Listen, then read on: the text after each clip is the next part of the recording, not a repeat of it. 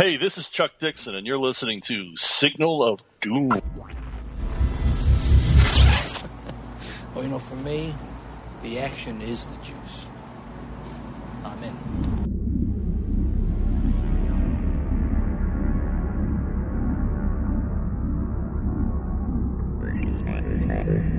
Hello and welcome to Signal of Doom, episode 237. I'm Dave and I'm here with the Emerald Avenger. Rich, how are you? Tired, but looking forward to the show.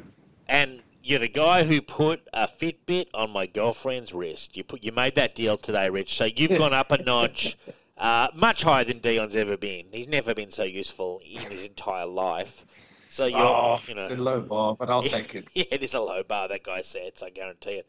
Um, he's been annoying me all day long with getting a new TV and like, oh my god, like you know how much he's spending and I, I he he says, should I get it? I'm like, yeah, get it. It's not my money. What do I care? I'm just like, get it. Like, I go, I want to see something good when I come around to your house to watch Cinema of Doom. So yeah, get it. Like very selfishly, I'm not worried about your finances. like, mortgage the house again if you have to, Dion. But I want a pleasurable experience uh, during cinema. You know, selfish maybe. well, I, I, I myself upgraded to a 65 and I'm loving it. So Yeah, the last time we, we were in person, um, you had the new TV, didn't you?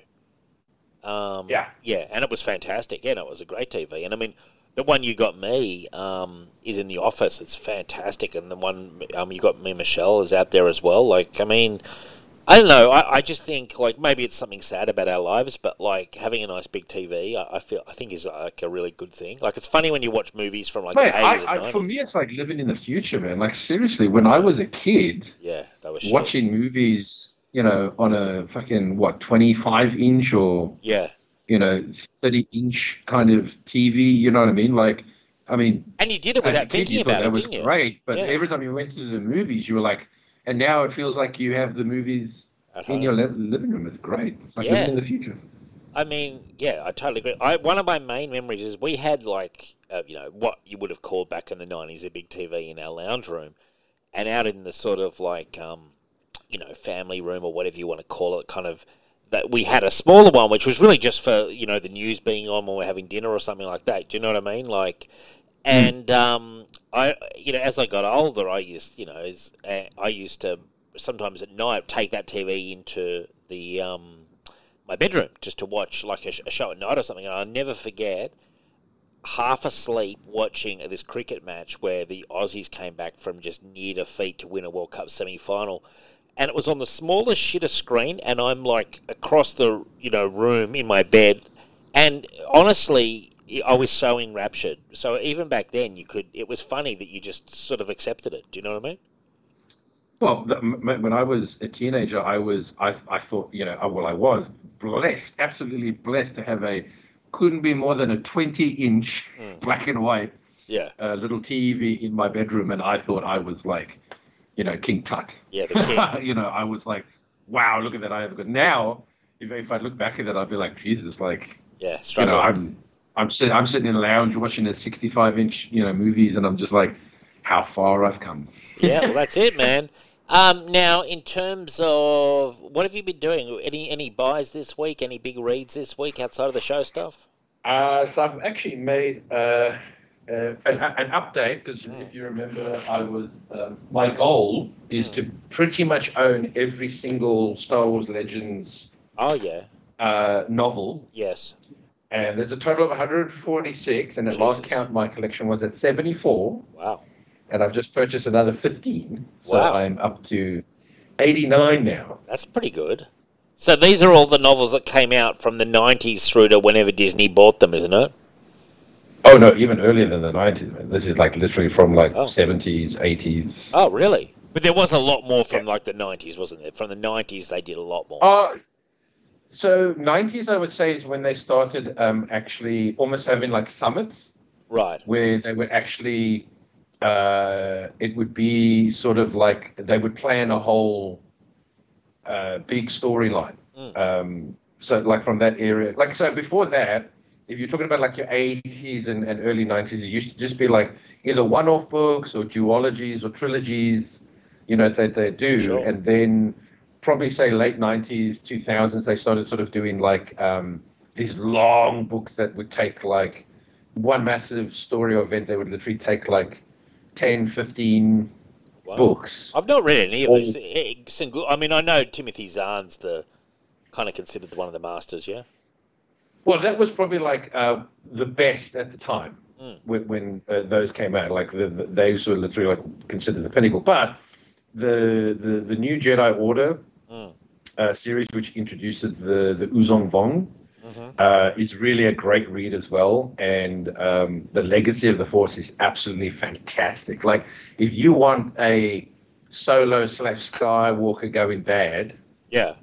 uh, it, it, the, the new generation, that one is fantastic. Wow. Isn't it funny that um that like all all this stuff's there and they didn't use any of it and they were just so confused. Well, you know? remember Kathleen Kennedy said that they didn't have any comics or novels to draw inspiration from. What an amusing comment that is. You know, it's just funny because like Like if that tells you that you shouldn't be in charge of, of, of a franchise, I don't know what does. yeah, it was a stupid comment. I mean, even if even if she was sort of speaking out of turn, the fact is like, I mean, Lucasfilm they put out tons of stuff. You know, like comics and stuff. Even I know that. Um, Yeah. we, we've Like done. I said, to me, the smart thing would have been to just take the best of that world, and even if you've got to tweak it or change it or Yeah, yeah, yeah. whatever, or repurpose it, just the, the blueprint is there. You're like you literally had most of the work for you. You could have seen what worked, what didn't work. Yeah. You know what you want to borrow from. Yeah, you don't need to do an exact something like copy, but just uh, No, no, you know, take bits and pieces. blueprint. Yeah. No, I agree. I agree. And and, And yeah. I'm very close to to possibly buying my first Hot Toys. Oh, good. What are you going to get? my, my fingers hovering over the. So they've just come out with a, um, uh, a Luke Skywalker from The Mandalorian. Right. Yeah. Okay. When he came into the and dominated. and it looks. it looks really good. How old is Luke there? Like about forty, or a bit Oh no! Oh, Be younger? probably about thirty. Okay. So it's after Yeah. Return of the Jedi, isn't it? But it's It's only like three years or something after Return of the Jedi. So yeah, I mean, maximum I would put him at like thirty. man. I remember as a kid how cool I thought Luke was when he came in with the black uniform. You know, in Return Yeah, of the Jedi. yeah. Like I, I, I- he went up in my estimation a lot when he did that. I was like, okay, this guy's for real now. You know. I was like, yeah, it. what a shame where he wound up.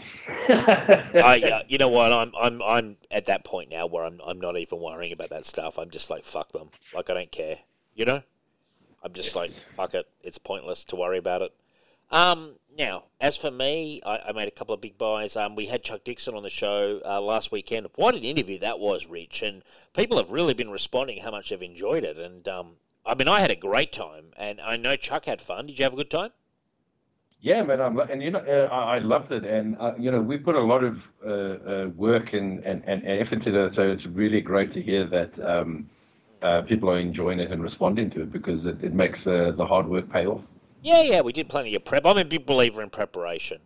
You know, um, if you're Oh yeah, I mean, you have to, man. You've got to, you know, you've got to really dig into it and, and some find guys- some because you you got to remember. I think it, it's also there's a part of me where I kind of want to try and ask him questions he hasn't been asked as well. I mean, you've got to go throw in Yeah. obviously the the regular stuff because you know this, this could be someone's first time listening, but Yeah. I'm always trying to like just look through their work and all that and just try and.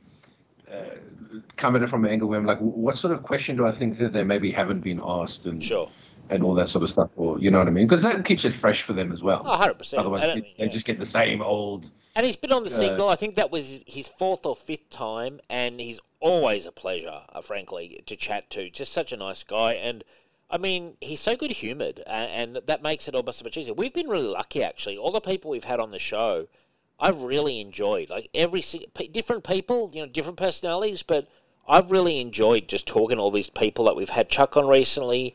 We had um, James, James Mateus, who was very interesting. We had Tom DeFalco, who I thought was just fascinating. The way he was just speaking, you know, it was. We've had some great people on. And my next target is um, I want to get on obviously Larry Hama if we can ever get him. I mean, he's a bit of he's the great white ghost at the moment, the whatever you call it, the white whale. Um, hard to catch. But um, I really want to get John Ostrander on the show. Actually, um, Oh man, that would be that would be fantastic. I know you're the big Suicide Squad guy, and oh, you know me. I've got my questions ready for Hawkman. uh, because he did a big Hawk World run that I'm currently reading, and believe you me, I've got some questions. Um, Yeah. you know, I love my Hawkman, Rich. Um, he's pretty cool. You do. You do. Yeah, I've, I've I've always liked him. Like, even when I knew nothing about him, I just liked his design. like, I, I've, I, for a long time, I've said this on the show before, so apologies for um, repeating myself. But for like all my life growing up, I thought he was like a literally a hawk man. I didn't realize those wings came off. Um, I thought he was like a man with wings, you know. Um, and I was kind of Yeah. Well, I get it. I mean, to be fair, he has had a very uh, confusing life. So. Yes, that's true. Now, um, as for me, uh, I was mentioning to Chuck, I made the Road to No Man's Land omnibus purchase. Uh, so that should be winging its way towards me very shortly. That's got all of Contagion. I've actually got it all in trades, but I, I just said to myself, why don't I get the Road to No Man's Land and then get No Man's Land omnibus and put them next to my Nightfall? And I've, and I've pretty much got the whole 90s Batman laid out. Um, because the Road to No Man's Land is one omnibus, but No Man's Land was so big that one big omnibus, omnibus is just part one, and then there'll be a part two. Similar to Nightfall was over three. So, so I've um, put those buys in, so they should be coming my way soon. And I bought two Bob Dylan biographies um, by the same author. When I first got into Bob Dylan, Rich, I was about 16, and um, I got in heavy, and my dad uh, or my parents bought me a biography called Behind the Shades, and it was really a good biography. It was written by a fan um, kind of approach, like the, the writer's really into Bob Dylan, but it was really detailed, and it went through his whole career up until at that point in time was like 1991, and it I actually used a lot of its suggestions to go out and buy different Bob Dylan records because you've got to remember back then we were talking about CDs, Rich. You know, like um, and your pocket money could only stretch so far. You know, your allowance, whatever you had. Um, so I, uh, there were the obvious ones, but he was really good at picking out stuff from the '70s that was worth listening to, and even the '80s as well. And it always made a big impression on me. Well, the guys re-released it um, about ten years ago. He did like another, well, not ten years ago, about five years ago, did another sort of an updated one, and I thought, well, I long ago lost my old copy. I'd love to buy that, so I bought that. And he's just put out a, a big hardcover about Bob Dylan's like early career, like a separate series of books. So I, I, I thought to myself, well, I'll, I'll grab that, that big hardcover. So I picked those bad boys up, Rich, and um, I'm looking forward to them coming my way. And finally, wrapping up this consumer buyathon, I was on Amazon today and I saw the Rambo quadrilogy, so not the final film, Last Blood, but the other four Blu-rays all together for 17 bucks in a package. So I just bought that. And uh, Nice. That's a good deal. I thought so. And I mean, I love those movies, dude, especially First Blood 1, Part 1 and 2. Um, no, man, that, that that's a bargain. That's yeah, a I steal. thought so. Yeah, so I, I grabbed that, and um, now I'm now I'm feeling pretty good about myself. I reordered a, a shelf, and this weekend, Rich, um, I'm going to be cleaning out some old trades that I've either upgraded from or just have no interest in, and I'm going to put them in a box. I'm going to have two boxes. Uh, because I've, I've got one box already. Um, you can have anything out of the box that you want, and then the rest of it I'm just going to give to charity. Um, yeah, and Oh, now you make me feel guilty. what? What? That's you like can have whatever you want. Charity. Oh, well, or, or just throw out. Like, I mean, I'm not one of these guys who's going to spend time flipping shit on eBay like for fucking ten bucks. I don't care. You know, um, it's all too much hard work. Um, but I am going to get a box of it. And like, for for example, though, Rich, I've already mentioned my original Transmetropolitan trades. I think ten of them. I don't need them anymore because I've bought the five new reissued. So it's mostly to clear out some space on shelves, if you know what I mean. And like, Yeah, yeah, shelf shelf space. I think we discussed this the other week. Shelf space is a commodity. It is, and I also reorganised a little shelf just by my left because I kind of have the reading pile on my. Sh- if you get to my office and you get on the shelf there, you're a very good chance of getting read, um, and you know because a bit of competition. And um, so yeah, I've I've just reordered a shelf here, so I'm just looking down. I've got my Stephen King Dark Tower books, and then I've got some some stuff next to that, including some stuff coming up on the show. I, I I do mine the opposite way. Like I don't I don't put them in a pile of have or not read. I kind of want to feel like I'm perusing through a uh, you know like when you used to go hire movies. yeah, yeah, yeah. So I like to Alphabet everything's sort of like mixed into like have read have not. Just that it gives me an opportunity to just like you know go through the spines and go, "What am I in the mood for reading?" Like, No, no, that's Like a good a- point. My mine's you a mixture. I, I have stuff, ironically, that I haven't read yet that I really want to read that I just have here. Then some stuff, it's like literally there's a couple of Wolverine trades here that um, uh, I you know I just want to grab. I've always got whatever Judge Dredd I'm reading. You know, it's it's a combination of things. But anyway, so it's all good fun. Um, Good. now I do want to say we are proud members of the collective, so check out the collective shows. You've got like shows like Inner Demons, Into the Night, Last Sons of Krypton. Uh, there's a new one about um, uh, like Spider Gwen, which is good. Um, there's a whole lot of different shows on the collective, so check us out. They've got, we've got a Facebook page now as well. Ray has a lot more to do with the Facebook page than me. I'm just pretty much the egocentric star. You know what I'm saying, Rich? So, sort of like, you know, rolling around solo, entourage, obviously, but very high on his own supply. You know what I mean? I don't. I don't. Ray. Ray have, handles my that have your people call my people That's it. and just yeah. tell me where I need to be. And I mean, obviously, if Ray wants to chat, you know, I'm always down for that. A bit of inner demon stuff, but the inner workings of the collective, like the voting, I often just proxy my votes in. You know what I'm saying? I, I give I do the thumbs up or down, emperor style is kind of my way. You know, I keep it pretty simple. Um, then I do want to mention also our Patreon. Thank you to all the Patreon supporters. Um, you really help us. Really, to be honest, put the show out because it all goes towards hosting costs um, and and equipment costs, stuff to do with the show like mixers, microphones, all that kind of stuff. But um, it is a really big help. I really appreciate it. And if anyone can spare as little as a dollar a month, like think of it like a cup of coffee. Do we give you a cup of coffee's worth of entertainment every month? I think we do. I think we give you several cups, but I'll settle for just one. Um, and just hit us up on patreon.com slash signal of doom and you, you know you can just anything you do to support the show is greatly appreciated. Um, we've got uh, Brian Biggie um, is going to recommend a trade because if you're a member of the uh, the Patreon, you can suggest trades. You know, and I'll, and I'll, and I'll, and I'll throw that into the rotation. So Brian Biggie, um, we're going to do a trade of his soon. I've asked him whatever he wants, and then. And also, too, if, if you back at a certain level, you can you know suggest things for Cinema Doom, which Michael Kellershim's done. And the next Cinema Doom um, Dean and myself are going to do. We're doing one of Michael Kellershim's um, recommendations, Yojimbo. Um, I believe a Japanese samurai movie. I think we discussed last week, Rich. So, Fantastic movie. is it better than Seven Samurai, which I enjoyed?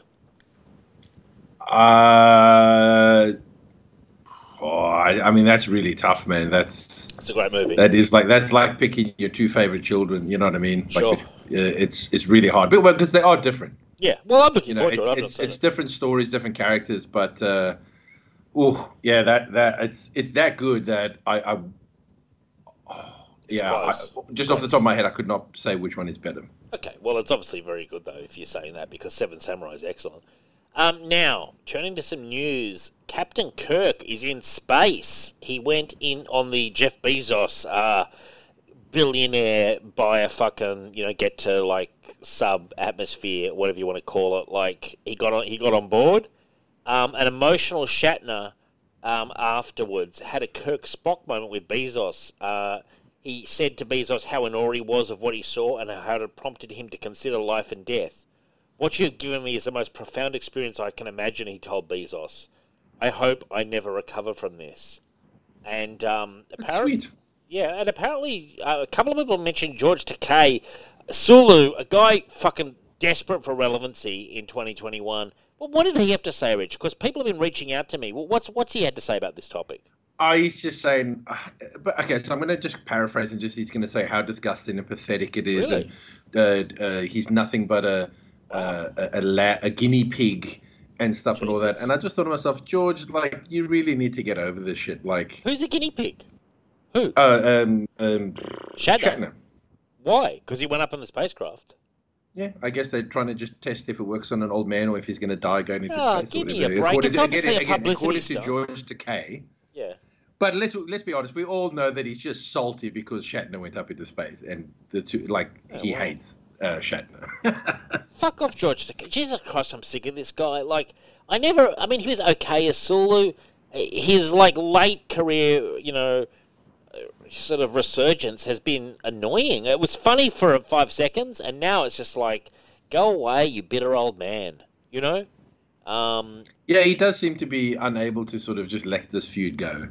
But it seems a very one-sided feud as well. Like I don't remember Shatner saying too much shit to him. Well, I mean, I mean, look, it's always going to be one-sided. I mean, don't, don't sound nasty, but I mean, Shatner is, I think, far too busy to even think about George Takei. Like Shatner is still Yeah. making movies. yeah, He's writing books. He's doing his one-man shows. sure. You know what I mean? Like he's, I mean, the man is not like, I mean, for a guy who's like ninety years old, Oh yeah, he's impressive. he is, he is like just getting shit done. Yeah, You know, um, you know, and he's still doing his um, what's what's it what's it called spoken song, Oh, yeah, music and stuff and all that. Yeah, Um, so I mean, the, yeah, that man's busy and he's still popular. He's and so I just think you know why he doesn't have time to even think about George, whereas I think George has got a lot of time to think about you know and stew about how much he dislikes Shatner. It's hilarious. I, I always really believe, and I believe Shatner was very egocentric and stuff. I don't, I totally believe it. But that's most of fucking Hollywood as well. Can I say that? Well, the, you know? no, but th- I think the problem with, with George, and this is stuff that I've heard from him, is I think he, and this is a problem. I think, look, Shatner has always been known to be a bit of an arsehole, being a bit full of himself. But you know what? Sometimes when you've got the talent, Sure. uh, it can go to your head and, and you, you know your fame, and your popularity. But George, I think he, the problem is is that he believes that um, Shatner didn't like him because he was gay. Right Oh, right. now, So, I, okay. now again, we don't know what if that's true or what whatever that's his. But I kind of feel like you know, George, he could just be. You could just dislike him for just being an arsehole, or that you feel he was an arsehole. I think that the fact that you've associated your sexuality into it is maybe making it harder for you to let go. Wow. Because I would not deny. I mean, lots of people have said Shatner was a bit of an ass yeah, back yeah. in those days. He was Yeah. very, you know what I mean. He saw himself as the the star. the the the, the prom, you know, the prom queen. He was the the diva sort of thing and all that. So maybe just attribute it to that, and you could move past it then. But I'm sure he has. But it's just funny that it feels like George Takei to me is still just struggling to get his name in the news now. You know, like he's Yeah. he's trying well, I mean, other, other than Star Trek, his biggest claim to fame was those uh, Command and Conquer. um, uh, video cutscenes that they had back in the day yeah, when he played. Uh, I think it was. I think he was in number three.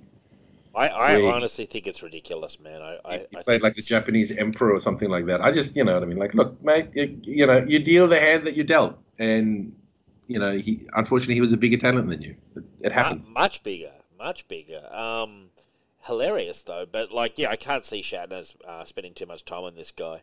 Um, now I'm watching a show, Rich. I want to know if you've seen this show, Castle Rock.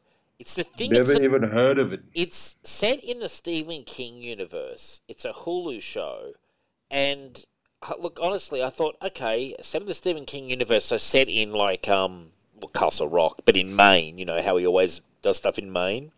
Mm-hmm. And but it's I mean I've watched two episodes and like it's okay, but Jesus Christ, it's slow, Rich. Like I'm like it, this could be the most dull. one- sounds like Stephen King.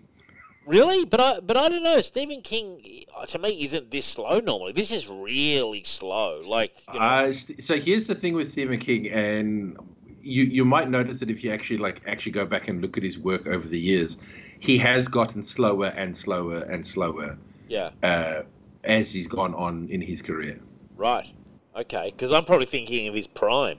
You know, Yeah, yeah. You're you're thinking of like uh, uh, uh, Cujo and yeah, Christine. Christine and all that sort of stuff. Where you you got to remember, like they also used to write a lot more short stories then. yeah, You know, I mean the the you know it wasn't like thick novels. It was like little paperback, uh, Yeah. thin enough to fit in your pocket type of stories. sure. Um, so of course, yeah, I mean you're going to cram a bit in there and you're going to tell a much shorter, tighter story. But his books have gotten thicker and thicker and thicker as the years have gone on, and they've gotten slower and slower and slower. Well, this this show, it's not that it's terrible, but I'm just like, what is the point of this show?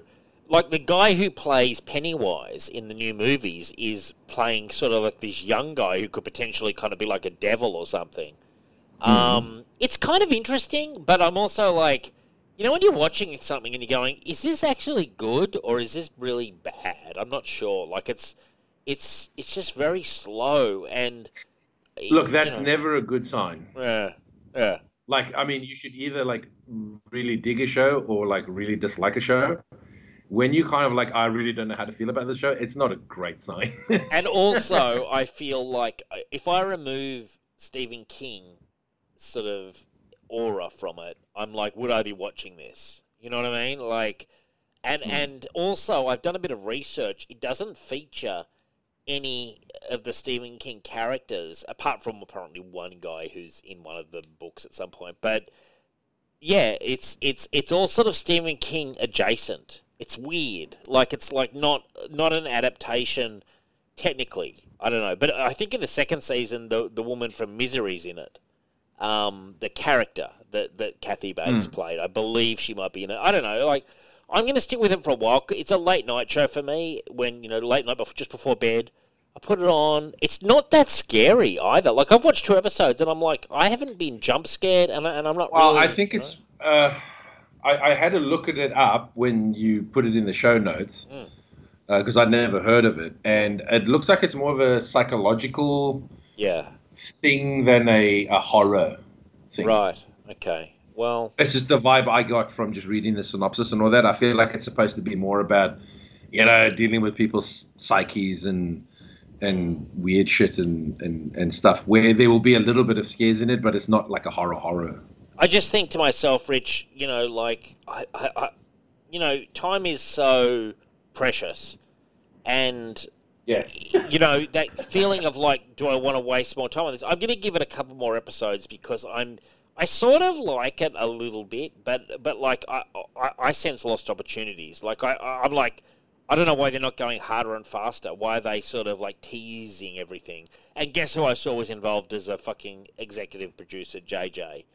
And I was like, well, there's a fucking guy because it's got that mystery box feel to it, you know. Um, Oh, oh man, I, I'll be honest with you. If you see his name attached, run the other way. Honestly, Yeah.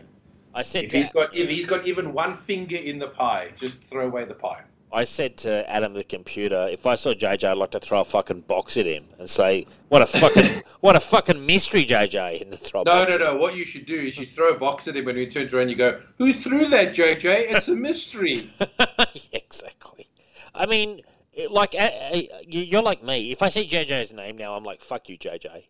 Like, you know, with your fucking Oh, half baked yeah, bullshit. for sure, man. Seriously, he's burned. For me, he's burned all the bridges. Yeah, yeah, I agree. I mean, for a guy who's fucking produced just about everything that comes out, he, his movie resume as a director isn't that impressive, really. Like, he he really hasn't directed that many good movies, if you, if you actually look at Yeah. it. Um, well, again, you see, it's, it's one of these issues where I think someone gets off to a good start, mm, you know, because he got a bit of a start again as a writer. Alias. you know, and and he did have success with uh, Alias, and he had success Lost. with um, what was it, Super Eight? and Lost. Well, I was going to say uh, before we get to Lost, Mm. Lost I think is when you started to see this bullshit of Yeah. he doesn't finish things because just like Game of Thrones, I think literally every single person was disappointed with uh, Lost by the end. Sure. Do you know what I mean? Because it was again, it was just mystery box after mystery box, and the problem with not also okay, there's two problems when you don't actually explain the mystery boxes. That's annoying. Yeah. But then when you introduce all these things and you have a massively unsatisfactory conclusion, that's just as bad. Totally. Yeah. And that's his problem. He either it's it's an unsatisfactory conclusion to whatever mysteries, or there's no conclusion. Yeah. It's very rare that there's a satisfactory conclusion to the, the his mystery boxes. Yeah, fuck his mystery boxes. I hate them now. Like, I even hate that that people use them as like, oh, we want to do what JJ did and have all these mystery boxes. I'm like, could you stop using the fucking term? Because he doesn't know how to use them properly. Well, I mean, look, that's the same with uh, M Night Shyamalan. Yeah. Like, you know, yes, he had success with like um, uh, um, uh, Six Sense? Six Sense? Yeah, yeah, Six Sense. But I'm trying to think of the other one with Bruce Willis. Unbreakable? Um, yeah, Unbreakable, right? And two movies with a bit of a twist is fine. Sure. Five movies with a twist, you kind of like, okay, you cannot keep doing this, mate. Just change. You know what I mean? You like like JJ with always doing mystery boxes that never have an answer. You cannot make a movie and every time there's a twist ending because then people when they go into your movie You're waiting for the twist. are just waiting for the twist, knowing that. So you should have like mixed it up. You should have spiced it up. Yeah. You know, make just a regular comedy movie or a, just a regular mystery movie. But you know what I mean. And you throw out those um, uh, those twists every now and again in a movie. You know, what I Sure. mean? you keep it sparse. Yeah. And that's the problem with JJ. Yeah, okay, these mystery box stuff is fine if it's every third or fourth movie that you do, and you and you you're not. But he's dependent on it, just like M Night Shyamalan is like dependent on the twist. Yeah. It's it's what you're known for, and it'll be your demise if that's all you are known for. Yeah, you become a one-trick pony. Although it's not it's not JJ's demise because somehow he can, Yeah, I know. I can get his fingers into every pie. Yep, that's the thing with JJ. Like he just he's one of these guys who succeeds despite his kind of crap. Like I think Yeah. it's because he's so prolific and he's so successful and he's got so much power in Hollywood that it, I think just churns it he's made a lot of good connections. Yes, yeah, I, I, I agree. Like he's got so many great connections, probably thanks Yeah. to you know Lord Halberg and all that sort of stuff. But it's it's more about people are hiring their friend. Yeah, yeah, no, he's he's very connected. I mean, he's a huge presence in Hollywood. I mean, he has his detractors, but at this point, he's he's he's almost too big to, you know, criticism does nothing to a JJ movie now or a JJ Well, show. Too, yeah, too, too big to fail. Yeah, exactly, exactly. Um, now, I want to turn our attention to this week. We had uh, coming out of lockdown Sydney and King's Comics reopened on Monday. Kinokuniya did not open on October 11. They opened on October 13 from and are doing 12 p.m. to 5 p.m. As far as I'm concerned, Rich, I'll say it on the show: poor planning, poor execution, running scared. It's a mark on their record, as far as I'm concerned. What do you think? Uh, I disagree.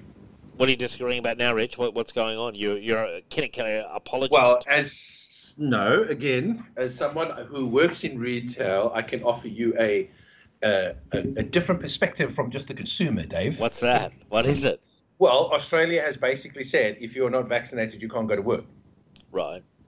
Right. So, one, we were told that we were going to be opening it up on the 18th. hmm Then they suddenly said, with like one week's notice, no, we're opening up on the 11th, Right. and every single employee has to be fully vaccinated So double to be able to work. Yeah.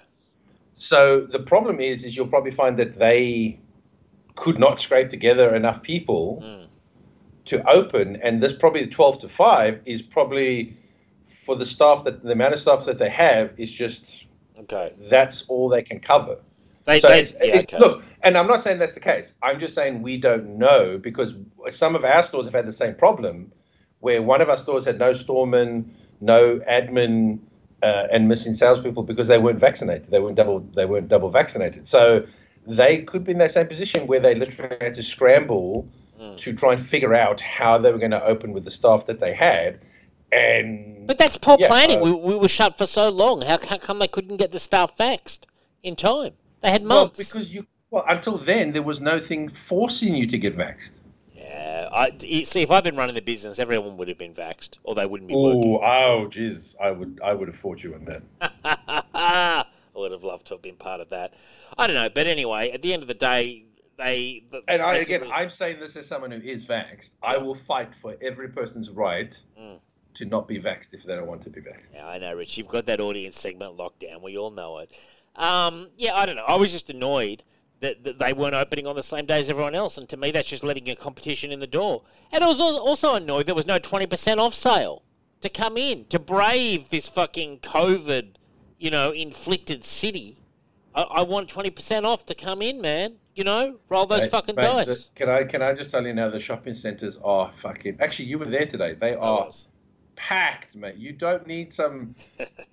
you know, I, I know as a, again as a consumer you would like that, but as a business, like there's really no need. Like there's Yeah. no need to give the milk away for free when the cows are coming in. Like they are coming in, man. And, and remember, I, I actually said this to you today. Mm. George A. Romero was right. Yes, you did say that. yeah. People are brain dead, obsessed with the mall for no reason other than just to be at the mall. Yeah, yeah. No, I believe you. Like as soon as as soon as we were open, the mall was packed. yeah. And I thought to myself, why? Well, what are you doing it's- here other than just habit, walking around, yeah. looking at the shops and sitting down, having a coffee for three hours? Like, I don't mean to sound nasty, but I mean, me, the only time I go to the shop is when I need something. Mm. I'm a And hidden then I buy that and go home. I'm a hit and run guy. Always have been. Like, um, Yeah.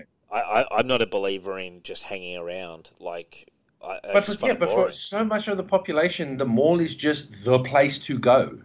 It's like being stuck in the '80s and stuff, and there was like more rats and all that kind of shit. You know? Well, that's it. I mean, look, kids I can understand because that's a place they can hang out with, you know, Yeah. hang out at where there's shit they can go and steal and and give the the security guards a hard time while on their skateboards and shit and all that. It's all fun for them. But as an adult, I don't understand the appeal of hanging out at a shopping center for like hours. No, neither do I. I mean, go in, get your thing, and come home.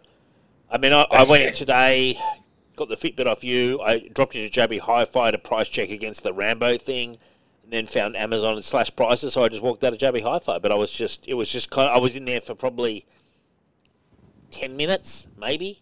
You know, and in that ten minutes, I checked the games. I, I did a quick zip of um, uh, the movie section. Um, I'm always. this is so funny. I'm always. I never got the Batman Begins Blu-ray, and it, it really annoys me that I've never seen it. I always see the 4K, and I really just want the Blu-ray to complete my That's right. It's overrated anyway. well, yeah, I know, but like, but like, I always check to see if they just happen to have it, and then I always, always want to get Amazing Spider-Man two on Blu-ray because then I have all the Spider-Man movies, but I never want to pay more than ten dollars for it, so I always check to see if it's if it's like nine ninety nine. Well, but if you if you don't if you got if you don't have anything against secondhand, you should always try at the CEX shop. Where's that Uh, it's in the shop. It's in Hornsby. It's it's um in in Westfield? uh yeah yeah it's uh upstairs. oh, near where Myer used to be. Is that right? Yes. Yeah, yeah. No, I do know that shop. Yeah, no, I don't really have anything against secondhand. Um, yeah, but uh, yeah. Anyway, if you want to find some maybe older Blu-rays that aren't in like circulation or that are just too expensive on um like like I kid you not like um when I was collecting I, I got came late to collecting the Star Wars Clone Wars TV show. sure. Uh, and now, if you go on like Amazon, it's like fucking 180 bucks, 200 bucks for one season. Really? Yeah, it's fucking Christ. ridiculously overpriced. So I always pop into these CEX shops just to see who's traded in or or handed in. And I actually got two of the box sets for like 30 bucks or something like Yeah. that. Uh, luckily, when I was looking in there. So yeah, I mean, if you want to try and find a Blu-ray that you just can't seem to find anywhere in like the regular shops, give them a go. Yeah, okay. Well, that's a, that's a good idea, Rich. You full of some good ideas tonight, man. Now, did you see this thing? Uh, I believe his name's James Costa. Uh, a very uncanny impersonation of Robin Williams at the height of his Mork and Mindy fame, uh, leading the calls for a Robin Williams biopic. Have you seen this footage from this guy? It's amazing. He's he's he's doing Robin Williams at 1982, um, and he's in the trailer, and obviously um, the actress who's playing with him in the scene is the she's playing the actress who played uh, Mindy. You know, um, so there's obviously a woman playing that role, and this guy, I swear to God, does the best Robin Williams. At first, he starts off doing Mork stuff into the his mirror as he's getting his you know hair done or something, and then she breaks the news to him that John Belushi has died like overnight, and it is the most heartbreaking, uh, emotional, like tender scene. You actually believe you're watching Robin Williams. Like it's that good. It is amazing, frankly. And um, yeah, it, it, it brought a tear to the eye, and and like this this is a guy born to basically do impersonation of Robin Williams. Like it's like the second coming almost. It's amazing. Um, I think you'd really like it. Yeah, but I mean, to be fair, Hollywood doesn't like to give people what they want. Well, uh, yeah. I mean, I, I'd never heard of this guy in my life. Apparently, he's he's been known before. He's come out before with Robin Williams stuff, but this was very well done, I must say. Like they did a really good job um, of it, and wow, it, it brought the memories back for me back in the early days. Robin Williams, even before Good Morning Vietnam, as Mork. I mean, he blew it away as Mork. You know. Mm.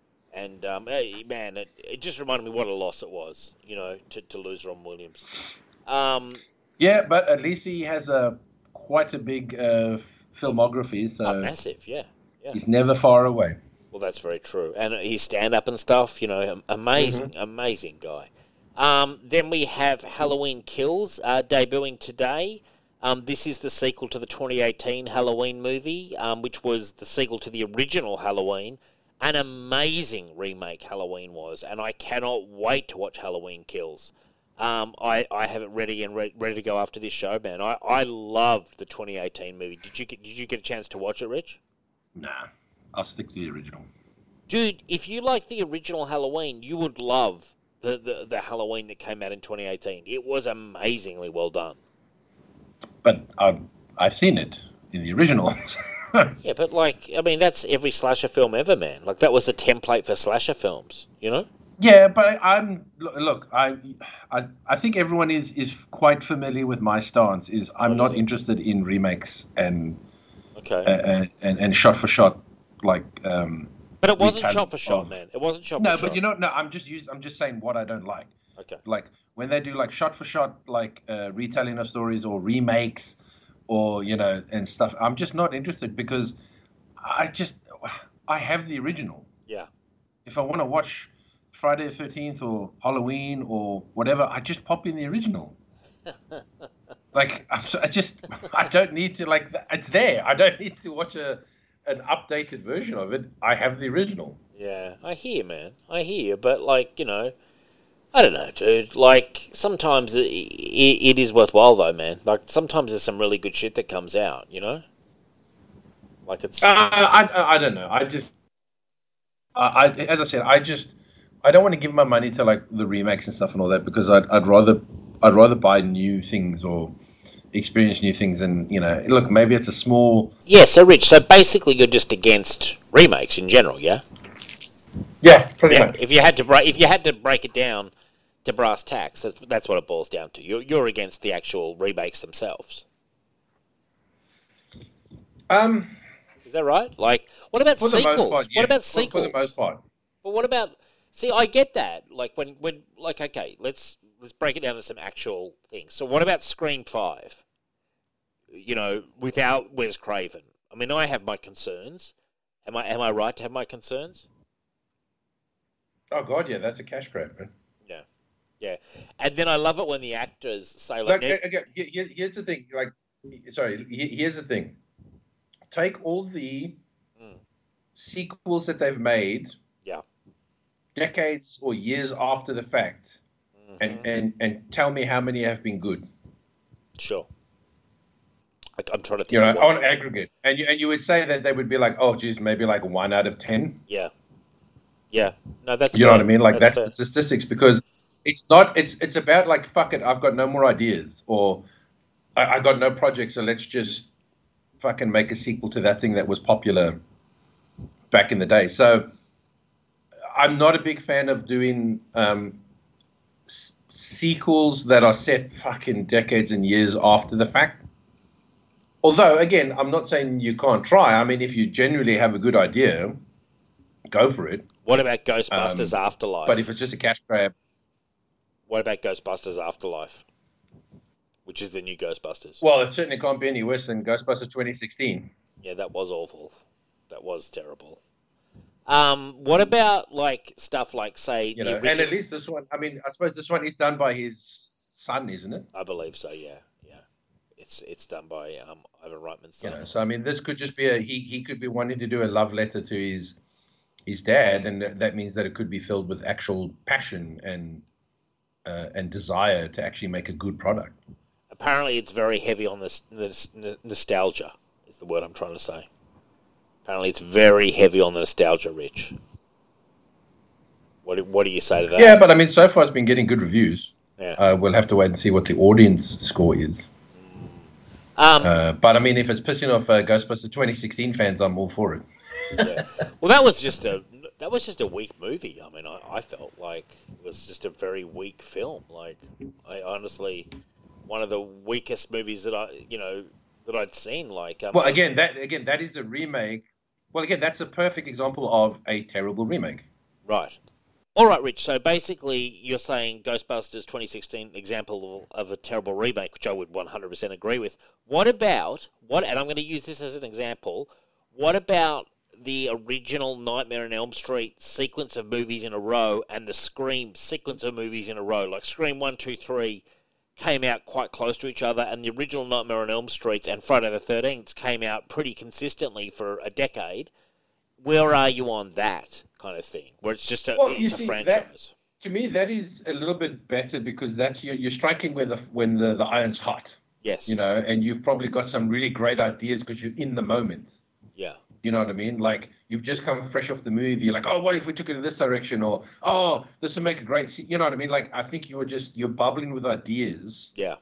of, uh, especially after the success of something. But as I said, once you let once you let it get cold, Yeah. you know, once people have moved on, the thing is, people change. You know what I mean? Like Yeah. the person you were in the '90s when you were say watching something, you're not the same person in 2020. And all You have got then is nostalgia. It's like Yeah, yeah, and you know what? It's it, it's uh, it's definitely an empty feeling. Like, you know, a perfect example was the Zoolander movie. oh, like yeah. that first Zoolander movie is literal like gold. It's you know what I mean? funny. That movie so was funny. fucking hilarious. Yeah, love it. And the sequel was just terrible. It was just a cash in. It, it was just there to to go. Remember this. Remember this. Remember this. And Same with know, Anchorman. Same with Anchorman. Um, yeah. oh yeah. Exactly. That's another good example. Yeah. Like it's just yeah. I, if you're striking when the iron's hot, I, I just believe you're probably you're brimming with ideas and and passion because you've just come off of it. Like you want to keep going. I agree with you. I, I totally agree. And Hollywood is very slow to learn that lesson. I, I mean, I'll give you an example of a movie that was long delayed, quite good, and made a lot of money Bad Boys 3. Okay? That. That basically, no, no, not saying it was like fucking Godfather, you know, but it was it was well told. It was the most successful Bad Boy movie of all time, um, and it was a long time after the original, and it was really nostalgia that drew people back to the cinema. But I think for one Bad Boys, you, you you've probably got. I, I think for one Bad Boys, you've probably got 25, 30 examples of failures. You know, that's how rare it is. well, I mean that that's my point. Statistically, the likelihood of it being good is almost like zero. Yeah. It's like one percent, two percent. Yeah, I, I mean, I honestly, Bad Boys is the one example I can think of where they came back. Like, I mean, I, I really thought the the first Jurassic World was decent after that long break, and then I thought the second one was just boring, very boring. I felt I was bored in the cinema. You know? Um, yeah, well, yeah, yeah. As I said, like it's. I, I don't know. I think if you think about it really hard, in all the decades, you can probably count on one hand the amount of like great late sequels that have been made. I guess Creed is one. You know, um, continuation of the Rocky franchise through a different character. Oh, Very yeah. popular. I oh, I don't know. I I disagree. I think that movie is way too overhyped. I thought it was okay. Because- because look, the only thing that made that movie good was uh, Rocky's character. Mm. Like uh, Sylvester Stallone brings all the fucking heart and soul into that movie, Mm. um, his character. But the actual Creed story is a much more hollow, um, uh, emotionless retelling of the Rocky story. Like I don't, you know what I mean? Like I don't feel that same connection with that character, and um, I, I don't think he comes across as even like likable or or a relatable. He's, um, he's nowhere as near as good as, as Rocky. Rocky does. He's nowhere near as good as Rocky. I've not even no, seen the but, sequel. Creed you is literally retelling the same story as Rocky. Yeah, true, true, true. Do you know what I mean? It's almost, it's kind of like a sequel reboot. Yeah, yeah. Um, and I'm sorry, it's nowhere near as good as the first Rocky. No, In fact, the only thing I enjoy in that movie is the scene Rocky kind of there at the end of his his life. He's alone, you know, the cancer. I was just like, fuck, that, that's what I want to watch. I'm not actually really interested in the Creed storyline because that's just a, a, a generic version of Rocky's story. have you seen Creed 2? Because I, I haven't, actually. No, again, I wasn't that enamored with the, the, the Creed movie, so I didn't bother watching the sequel. Yeah, fair enough, man. Fair enough. Um, yeah, no, it's interesting, though, nonetheless. But it, it is a fascinating topic, and Hollywood just desperate to just milk old franchises like it's just their it's their lifeblood. Well, especially now because they are so adverse to taking risks anymore. Yeah, yeah. Now I've got a topical thing here, Rich, and, and, and listeners, before we even embark on this topic, I do want to say that these are just we're throwing together opinions, comments and stuff. Like this isn't the word of law, you know, so don't get too fucking amped up. This is just two guys hmm. chilling, relaxing, throwing some fucking opinions around like you know, and everyone's you know opinion is welcome. Now it's the banning of Brown Sugar. Rolling Stones have retired Brown Sugar, the song Reach, you know, Brown Sugar, um, from their set, and there's been a lot of protests apparently.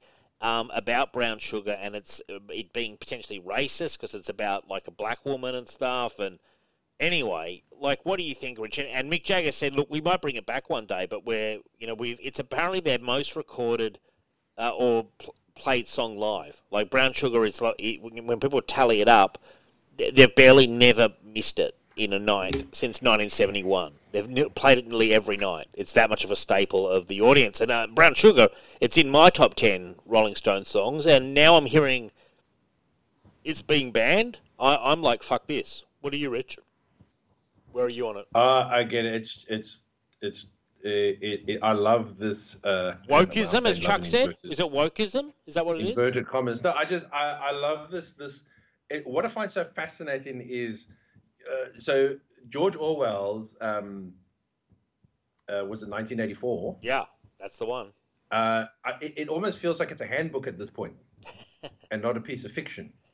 Yeah, It's like these people are literally taking that as a thing because what they're doing is like everyone now seems to be trying to scrub the past, right? We're Yeah. trying to really just eradicate the past, and how that's how you control the future.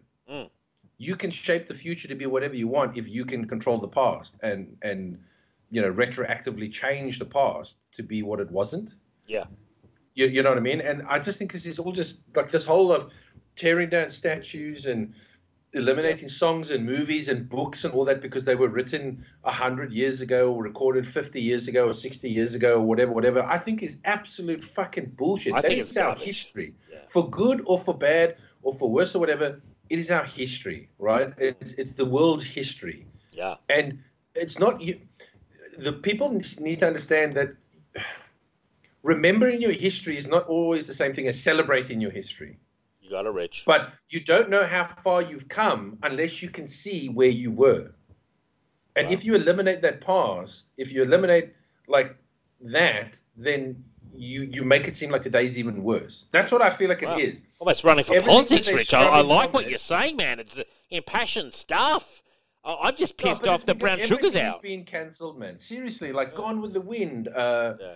you know i mean Mark Twain, I- Mark Twain. They wanted to burn his books too.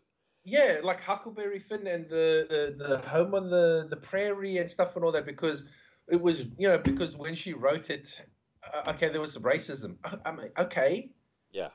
like okay, the next thing it- they know, they'll be trying to ban Bonanza, and that's where I'm going to draw the line. oh, dude, for sure, like you just, Fuck them. just anything from the past will literally be seen as They're going to try to take away the. Ponderosa, and that's where I draw the line. Mate, there's a lot of lines to be drawn. Yeah, I know. But when they come after the Ponderosa, they're going to find me in there with a shotgun. And, No, and it's, yeah. it's it's it's just it's honestly the whole thing I find absolutely disgusting. Um, I'll tell you something Also, There's nothing amusing. wrong with with appreciating the past, even if it is mired in Controversy. uh, not even controversy, but it, this is the the age of the time. Well, the You blood on the hands, the blood on the hands, the, you know, the birth pangs of a nation, all that kind of stuff. But like, what I also found amusing is someone who likes the Rolling Stones. Now, I'm no Rolling Stones like expert. Like on Bob Dylan, I'm I'm I'm very well versed. Rolling Stones, I just like them. You know, I think they're cool. I think they've got a lot of good songs. Um, but I know that that's not the only song that which involves black women or like sexism. Like that's quite common theme in Rolling Stones songs. And I want a quote from some girls where he says, um, uh, "White girls, they're pretty funny. Sometimes they drive me mad. Black girls just want to get fucked all night. I just don't have that much jam." so it's hilarious. You know, they're going after Brown Sugar like it's the only fucking sexist song the Rolling Stones ever sang. Um, you know, give me a break. Like it, it's, I, I actually think, if I can be honest, I actually think, honestly, that it's a bit pathetic. The Rolling Stones are retiring the song, and I like the Stones. And Keith Richards said, I don't even know what people are so upset about. And Mick Jagger was also seemed feeling nonplussed and was just like, you know what, we're going to retire it for a while because we played it every night since '71. But I'm almost like, you know what? That, again, that that's just acquiescing to the the mob. Yeah, I, and I don't feel these guys need to. I mean, I really think their reputation at this point you know, they're they're so big and so successful, and they could retire tomorrow. Their drummer just died, and their legacy is totally intact. And I don't feel that kowtowing to a radical few who are who are upset about brown fucking sugar. I mean, Jesus Christ, where were they when uh, Under My Thumb? You know, he sang about women like Under My Thumb. You know, very misogynistic song. If you really want to take it seriously, but maybe don't take it too seriously, would be my you know key. Um, I don't know, man. It's just like, where do these people get off with their fucking cancel button? And I would be pissed to go to a Rolling Stones concert and they don't play Brown Sugar, you know? And I'm like, why am I fucking having to miss out? Because someone on the internet's sad and angry. Hey, here's a clue don't go to the show, don't buy the ticket, you know? Why do we have to? Why do we have to bend over backwards to satisfy this little segment. I'm really quite surprised the Stones have actually acquiesced to this. I mean, well, uh, you know, what you know, it's funny. I guarantee you that you will actually find quite a few uh, uh, uh, Rolling Stones fans who are black. Of course, you do. Who probably who probably love that song. Probably, yeah, probably. I right, mean, because yeah, they're because they're, they're a multi generational band. Yeah, but here's the thing: that song, whether you, what, however you want to read the lyrics or it, we can all, we can all pretty much guarantee and agree that song was not written out of malice. No, like a lot of these songs from the Stones are kind of almost like jokes, you know? Yeah, but that's my point. Like it's, you know, like you can say that maybe something is written out of ignorance, Sure. but that doesn't make it malice. Yeah. You know what I mean? And it's just, as I said, like uh, yes, look, if there's an actual song that is literally about how uh, I don't know the, the the the songwriter's views are like, oh, you know, uh, black people are inferior or something like that. Okay, Sure. yeah, fine, fair enough. Yeah. I can agree that maybe, you know, you, you don't play that song on the radio or something like that. Sure. But I mean, as something as innocuous as this, Yeah. It's it's you know what I mean? crazy. If that, here's the thing: if that is the height of of what you classify as racism today, fuck me, we're in a good spot. yeah. I, Like I if if that is your example of rampant racism today, then I don't think you know how lucky you've got it. And can I be honest, Rich? Like, I know the Stones fans out there know the song well, but a lot of people just know the tune. Like, Brown Sugar. You know, like, they just like the tune. That's me. I, I, I- I dig the tune. I think it's a classic. Um, I kind of, I played it today as I was driving around. They're not going to take away mine. Just like Punisher. They're not going to take away well, my hoodie. They're not going to play it doesn't mean you don't have it. But I mean, I've yes, got it. it. Is annoying that that they are bending the knee when they should be saying, "No, mate. Like our fans love it." And Our fans love it. They've loved it for it, fucking we're 40 play it. years. 40 years, 50 years, our fans have supported this song. You know what I mean? Black, white, uh, brown, everything in between. A lot of lot of people have enjoyed that song as they've grown up, and they've played it at, at fucking, you know, parties, played it well, in look, cars. it's, it's it's the same as as the you know the whole the the, the Dave Chappelle shit that's going on right now, right? I have seen that. You've That's got all these critics going, you know, giving him bad reviews, saying, "Oh my God, it's so terrible," and he's he's Yeah. this and he's what a horrible. And then you go look at the audience score, and it's like ninety something percent. Yeah, yeah exactly. Do you think Dave gives a fuck No. about what those people do? No, he goes, "My audience, my fans Mm. love the shit. Yeah, I'm getting a This bit is what they come of- to see." I'm so the Rolling yeah. fans should turn around and say, "We don't give a fuck what Yeah. how you interpret our songs." Or what you classify, our fans Yeah. love this song. That's it. We play it for our fans. We don't play it for you. We Yeah. play it for our fans. We don't play it for the Twitter mob that wants to get very upset. We play it for the fans that basically have filled our stadiums since the 60s, you know, and keep That's on it. coming back again and again and again. And the Rolling Stones have a great body of work um, and a lot of fucking great songs. And I almost feel like people are getting taking it way too seriously as well. Like they're they're they're kind of going way too deep into something that's almost a throwaway classic like rock song like it's all about the riff and you know that that cool fucking you know brown sugar you know like it's just a good song and to try to like pick it apart like it's a thesis i'm i'm sorry no um you've missed the point of the rolling stones you know you know I sort think of like you've just. I think you've just missed the point of life. it's very sad. Uh, GTA 6 started trending on Twitter. after Rockstar announced Grand Theft Auto the Trilogy, the Definitive Edition. I'm actually interested in getting it. I'd love to go back and play some of those original GTA, especially GTA 3. Um, and uh, Twitter was flooded with memes and gifs lamenting that GTA 6 might never arrive, Rich. Oh, no, please. As if there would never be a GTA 6. Come on. I want it though so bad. I'll play GTA 3 though right now. If you if you give me a remastered version, I'm going to lock myself away in my fucking office for for a couple of days and come out a different guy. I'll play that again. I haven't played that game in years. I loved that game. Um, also, Rich, uh, that 70s show spin off, that 90s show has been ordered at Netflix, and Red and his wife are returning. Um, and they're the grandparents to Eric's and whatever the girl's name was, baby. Oh, come on, Rich. This is pretty good stuff, man. Why are you so grumpy? Because it's a because We'll it's a remake We'll or whatever, see. or it's a We'll see. sequel. No, no, no, no. Just because, again, Dave, we just said, Yeah. look at the look at the world today. Look at the world today. Do you do you honestly think that they are going to be 90s accurate? I don't know. Seventies they were pretty accurate. I thought anyway. Yes, but that was made before today. Right. That's made in a different time. You know, Early you asked Chuck, do you think they would make a book like this today? And he said, no, not on your life. Right. Anything they make today will probably they'll they'll look at it and go, oh my god, look at all these eggshells. We're going to have to be very careful about what we say and all that. Even if it is accurate to the 90s, Sure. they'll probably be accused of, you know, being racist or sexist or whatever because they've been accurate to the 90s. So I don't know, man. As I said, when mm, we'll we'll see. I hope I'm wrong, but I reckon that show will be walking on eggshells, and I don't think it'll actually be that accurate to the 90s. Well, I'll tell you a show that Michelle watches that I've seen a fair bit of, Fresh Off the Boat. Very funny show, set in the nineties. Um, and like it is. Have you ever seen that show? It's very good. Uh. I know of it. I think I've seen like five or ten minutes. It Hmm. didn't make me laugh, so I didn't bother. Well, I don't know. Um, What I'm saying is that that sends up a lot of '90s, you know, moments and stuff. It's I, I thought it's a pretty funny show, but this has the same showrunners and everything as that '70s show, a show that I actually like quite a lot. That '70s show. Um, so I'll check it out. Yeah, but again, you know, again, it's very. They did that '80s show, and that was a failure. Yes, but that wasn't them. That was that was that wasn't them doing it. I, I've researched. I'm just this. saying, it's hard to it's hard to capture lightning in a bottle twice.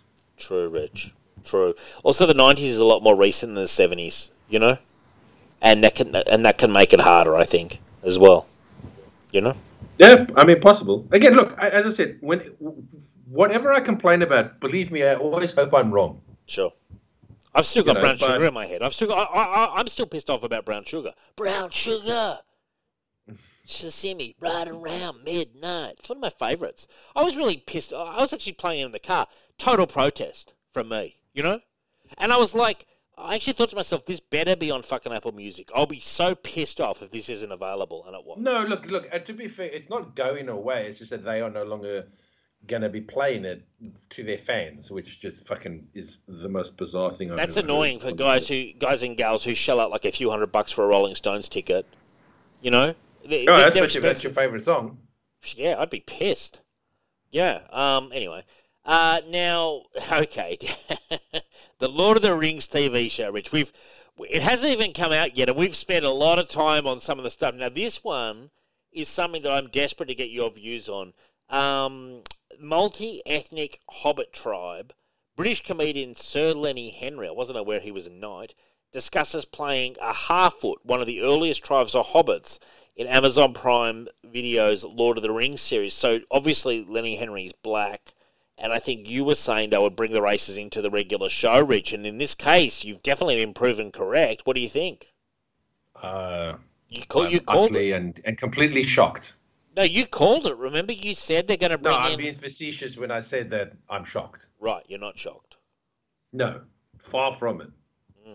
So where does, does this leave my samurais? More likely or less likely? Oh no, I mean, don't worry. You will see uh, plenty of Asian people in the movie. They just won't be samurai. Yeah, but our bet is very specific as it- they're samurais. Yeah, and I'm happy that I will be winning that bet. Don't you worry. Um, yeah. uh, Look, I, to me, it's just, it's just, I don't really care. Um, The thing But, is, you know. I wouldn't care if they didn't make such a big fucking fuss about the fucking thing. That's that's actually Just do it. Yeah. If you're gonna do it, Yeah. just fucking do it. Just make the thing, have whatever races and people or whatever actors you want in it, and just be done with it. But the fact that you've got to hop on and on and look how we, we aren't we improving the whole thing? We're just making it better Yeah. because we're so enlightened. I'm so fucking tired of these people talking. No, I agree. I do agree. Like it's almost like I don't need the press junket telling me how great it is. You know, like I'd rather just watch the fucking show. Um, Lenny Henry, I like, and, and I'm kind of pleased he's in he's in Lord of the Rings. Um, frankly, um, but I don't know if I need to be kind of lectured. Like, oh, we're so much better. Tolkien didn't know what he was doing. You know, whereas we're coming in now, like. Yeah, we're so much more enlightened than that Tolkien character. Gosh, what a racist. exactly. You know? as they pay like a billion dollars to the family to get to get this whole show off the ground. Um, yeah, I look. All I'm all I care about is is there going to be samurais in a later season? Because I've already said it won't be first season, Rich. I've already said that.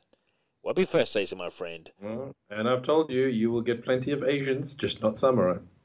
What about an Asian knight? Does that count? Nope.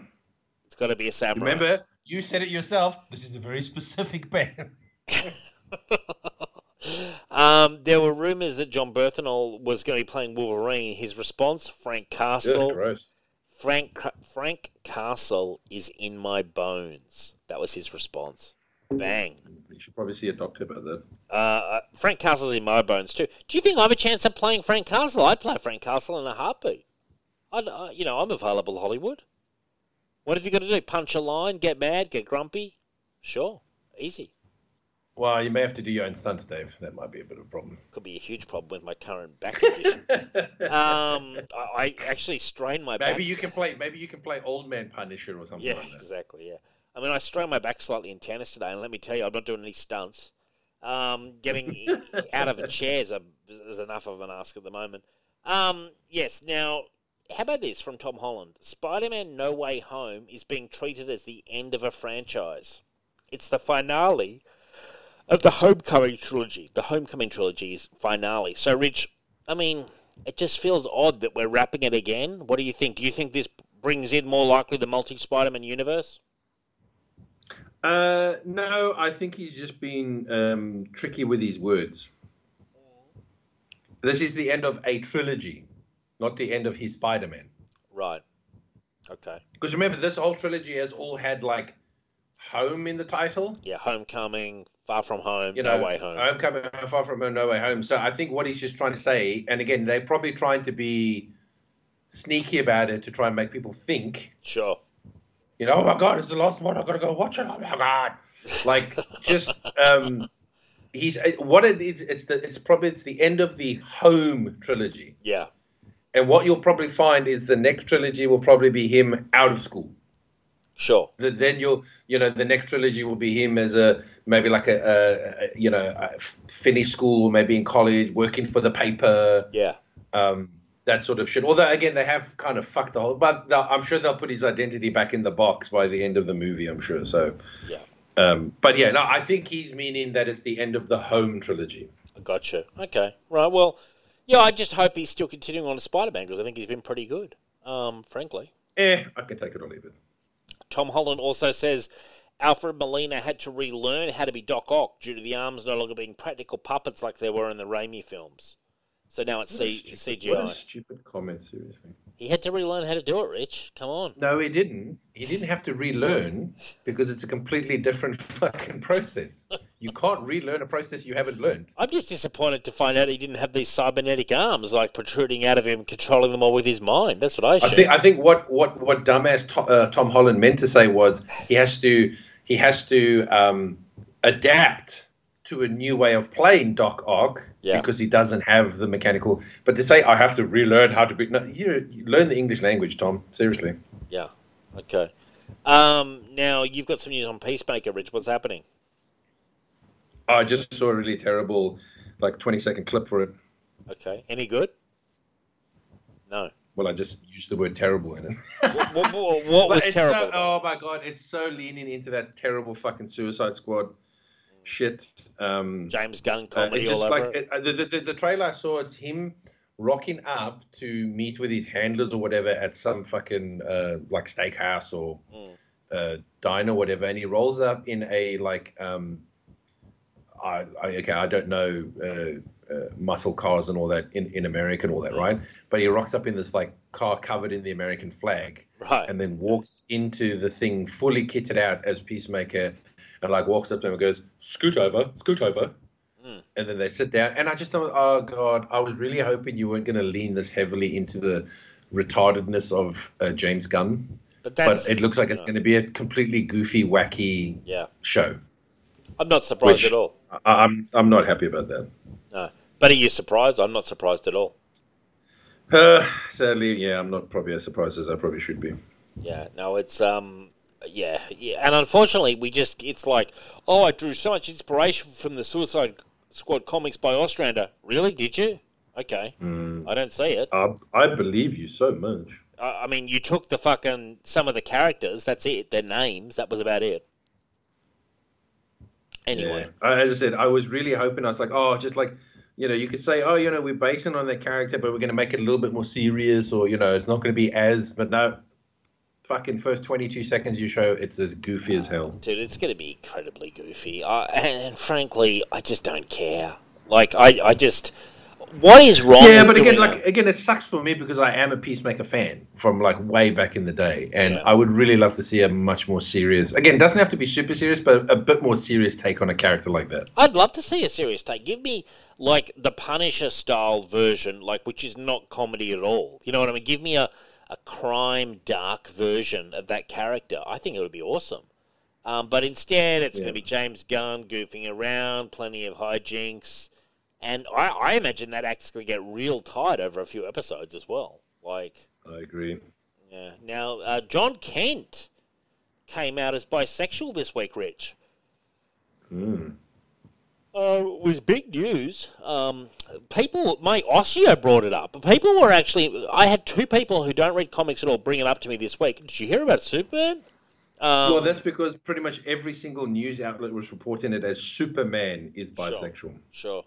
So you which think, was on purpose. DC did that on purpose Totally, totally, totally. because that would have def. That's definitely making the news if you just reported it as Superman.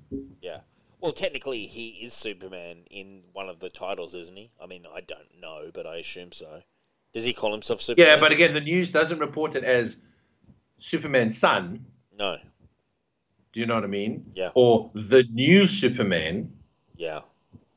And They report it am I right in as saying Superman. so? Tim Drake came out as bisexual recently, didn't he? Last month, which is why I have a fantastic. It's not my joke. I'm stealing it, but it says uh, the, the joke goes: DC is starting a new bi-monthly event I love it, Rich. where every month they will announce a bi character. Jesus. Well, they've hit the ground running with Tim Drake, now Superman's son. I mean, am I the only one thinking it's going to be not too long before they hook up? Um, that feels like it's going to be. oh fuck! Who knows? Who knows? I, and you know, next month maybe Damian will come out as bi. Jesus. Well, I mean, Can, I, can I just say something? I'm actually not annoyed that um, I, it doesn't bother me that he's that he's bi because again, this is a completely new character, and Yeah. I'll be honest with you, I lost absolute all interest in this character after uh, Bendis. Sure. So I honestly don't give a fuck what they do with this character. At the end of the day, I have zero interest in him, Right. uh, even before this. But I think what really annoys me about this is that the dude he's making out with is a pink-haired hipster, thick glass-wearing looking snowflake. Sure. Well, I mean, That I was kind of like, oh wow, really? That? Uh, fair enough. well, I mean, he's allowed to have his preferences, Rich. You know. That's definitely not my preference. If you got if you got pink hair and hipster glasses and Yeah, but it's orange his. neon jacket, I'm just like, ugh, gross. Yeah, but it's that alternate kind of lifestyle. I mean, I don't actually mind it. Like, I mean, to me, this character is just so bland, so generic, so boring. And, well, again, you this know, is. Uh, oh, you know what? Someone made a good. Uh, they, they made a good point. Back in the day, when you didn't know what to do with a character, you just killed them off. yes. Now you. Now the new thing, when you don't know what to do with a character, Mm. you just make them LGBTQ Yeah. Well, it's a trend. or or, or or race change them. But like that's it. the new thing of I don't know what to do with this character. Just Yeah. flip him. Yeah. I mean, yeah. Uh, look, at least in this case. Now, again, this one again, as I said to you, this one doesn't bother me in the least because it's a it's a it's a basically a brand new character. Yeah, it's a blank slate. Yeah. So you know, I mean, I I, I- I just think it's so typical these days that that's your go-to thing for making a character interesting. It just shows to me it shows a fucking lack of talent. That the only no no seriously like the only way that you think that you can make a character. You know what? Actually, can I just say something? EVS, um, he was I can't remember where he was. I saw a clip of him. He was being interviewed by someone, and he actually made a fucking outstanding comment that I you, you know how like you, you know something but you don't realize you know it until someone says it and then it like clicks in your brain he literally said what writers today what a lot of co- people working in comics for, have forgotten or don't realize is we don't connect with characters from the outside we connect with characters from the inside Sure. and I thought to myself, shit, that is fucking really poignant. Well done, EVS, because that is so true. One of the reasons why I grew up that my favorite hero was Hal Jordan Green Lantern is because he was everything I wasn't. Right. Do you know what I mean? He was confident. He had willpower. You know, he was a ladies' man. In fact, it's one of the reasons why, as a young kid, I did my best to become more confident. Sure. Do you know what I mean? Because I wanted to be like my hero. Sure. I didn't. I wasn't sitting there saying my hero needs to be like me, with all my hang-ups and all the way I view life. I look to someone for inspiration. I look to someone to sort of, uh, in a sense, guide me or, or make me want to Yeah. improve my life Yeah. yeah. Well, and I mean, that I think is what they've forgotten is that they're so busy trying to connect with people going, look, they look just like you, or you know what I mean? They they Sure. you can see yourself on the page. And it's not about seeing yourself on the page. It's about striving for something else. It's about looking to someone, whether it be fictional or not, but looking to someone that you can aspire to be. Sure. or be like. mean, it goes both And that is ways. It goes both ways. Like, I mean, obviously, Marvel made it, you know, in the 60s um, with Spider Man, um, was a lot more about the everyman character. Whereas No, those no, no, no. But you know, no, but you know what? That is only half true because at the end of the day, Spider-Man is still inspiring because he's Sure. that character that no matter how much is put upon him, Mm. no matter how shit his life is, he always rises to the occasion nine times out of ten, except for those stories where they're like, "I'm done being Spider-Man," you know, which is just the I don't know what to do with the characters, so I need to give him ex- existential crisis. Um, but you know what I mean? That character, you connected with him not just because he was like an everyman and look, his problems just my line, but you connected with him because you were like, damn, this fucking guy doesn't give up. Yeah. This Yeah, guy has look, the whole world it's a against very him, interesting- and, I hear and he puts yeah. his feet down and he and he and he and he grinds through it, and that can be inspirational as well. Yes, I will say, I will say, and, and uh, look, I definitely agree with what you're saying in terms of like you, your your example of Green Lantern, Hal Jordan, could be an example. Superman, Batman, all of these characters have that, you know, in them. Um, I will say though, there's the other creative angle where it is, and it's not slice, not slice of life so much, but snapshots of life you know, filtered through your lens and people can relate to it. That is another aspect of creativity. Um, you know, like say for example, we did um, a comic book rich, and it was kind of like you know our regular lives. We might have a little bit of fantasy in it, but a lot of it was sort of our experiences growing up, our twenties, our thirties, our forties, etc., etc. Um, you know, and people getting into it would like how Kevin Smith early on did you know, he, he, he, he almost brought the readers into like versions of his life, and people related to it, and, and they loved it at the time, uh, if you remember originally. Um, so that is definitely a creative vehicle. Like people, it's not unknown to turn the camera almost upon yourself and your surroundings and create a story within that. Like it's not all, it's not all larger than life stuff. Like it's not all Superman moving planets. Um, Yeah, but again, but yeah, yeah, I, I get what you're saying, but at, at the same flip of the coin is that uh, while you you get like, again like with the Kevin Smith example where Mm. he gives you like the slice of that life, Mm. there's still something about those characters that are still aspirational, like their friendship. sure. I mean, yeah, you know what I mean? Like, uh, but I'm just saying, like, I just think It's there needs to be comedic, I something in a character more than just Yeah, but he's going for comedy. like You know. the outside, basically. Like, do they look like you? Do they have the same sexual preference? Yes, okay. I'm not saying that's not important, but it's not the be all and the end all, which is what all Oh, these current writers think yeah, it it's definitely not the be all and end all. Like, um, yeah, I mean, hundred percent not. But like, take a character. Like, let me ask you this. Let me ask you this. What have they done with uh, Iceman since they made him gay? I don't know. I've hardly read any X Men. Literally nothing. He has nothing. Yes, he had a short book, but literally that book was just about him being gay. Right. Yeah. And, where is and- it now? And that's an attempt to appeal to the gay market. Like that's an, and I'm not saying it was successful, but it was, it was an attempt. Yeah, but yeah, but but here's the thing, Dave. If I, I okay, I'm not gay, but I can. I think I can say this with, uh, quite uh, with confidence. Mm. If you're a gay person reading comics, Sure. you're not reading it for any gay stories. You're still reading it for the Sure. the the hero, the the Yeah, but- the, but- the but some- trials, but- but, tribulations, like, it the, would be- the great characters. It would be nice to have some same-sex relationships in those in those group books that no, no, no, no. reading. Again, no, no. What I'm saying is that when they made him gay, Mm. the book became all about him being gay. Yeah, it's like the last season of Ellen. They forgot that yes, okay, great, you gave them a gay character, but you still have to tell good stories. No, I hear you. I, no, I, do, I, I, I do hear you, man. It's it's one of the challenges of writing, and it's like the last season of Ellen in the nineties. She she came out publicly, and then the whole last season, every single episode was Yes. hitting you over the head with that to the point where Elton John said that.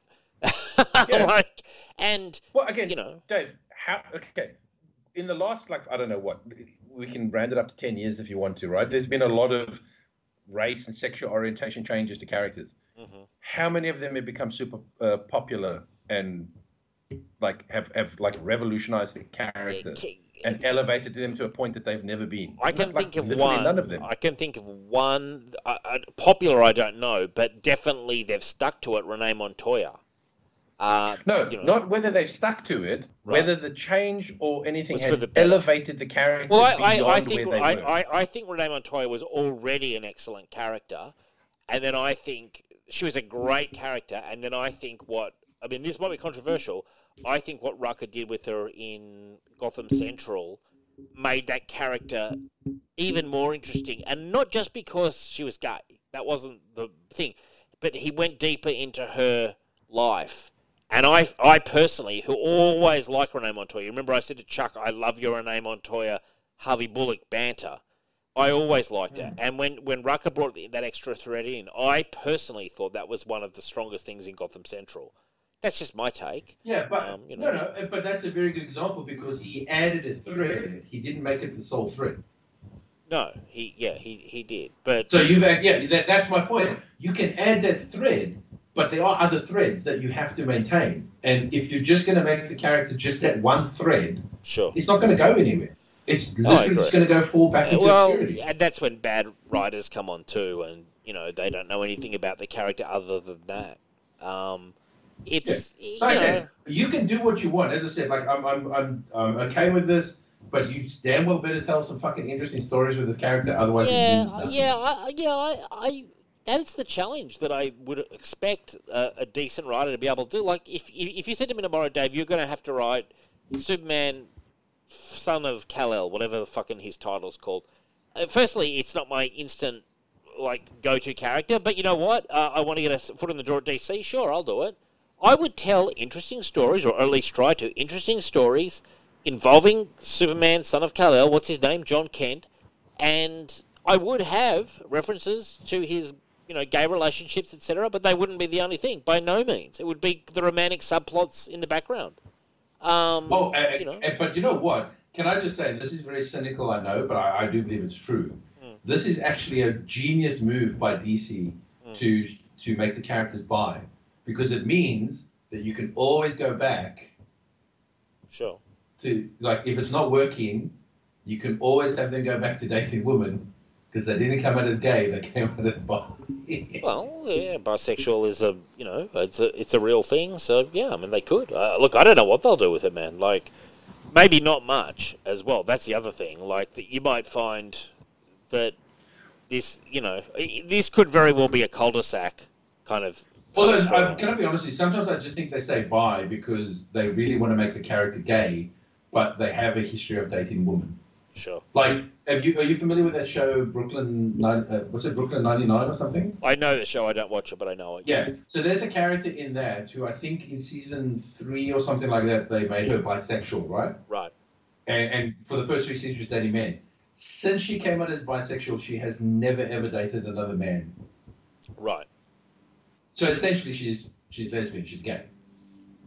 Yeah. It's just that they couldn't say that because because she had been dating sort of men, or they kind of maybe wanted to leave Well, you can. one foot in the doorway. There, there are women definitely who've dated men who are who become lesbian, like you know who forsake men. Uh, you know, like they realise that that's not where their interests lie, and, the same for gay No, but what I'm saying is that I think it's funny that if you say you come out as bisexual and you've had a slew of new partners, but every single one of them has been a woman, I just find that weird because then I'm like, well, are you telling me you found no interest in men in the, in the, in the years after that? I, well, I don't know. I, I, I, I don't know, but I mean, I, I, I would expect there would be people, you know, from the bisexual community who could attest to the fact that um, I think a lot of times they're kind of pillarized uh, as being very, um, how do you say, like, I don't know what the word is, but like, basically that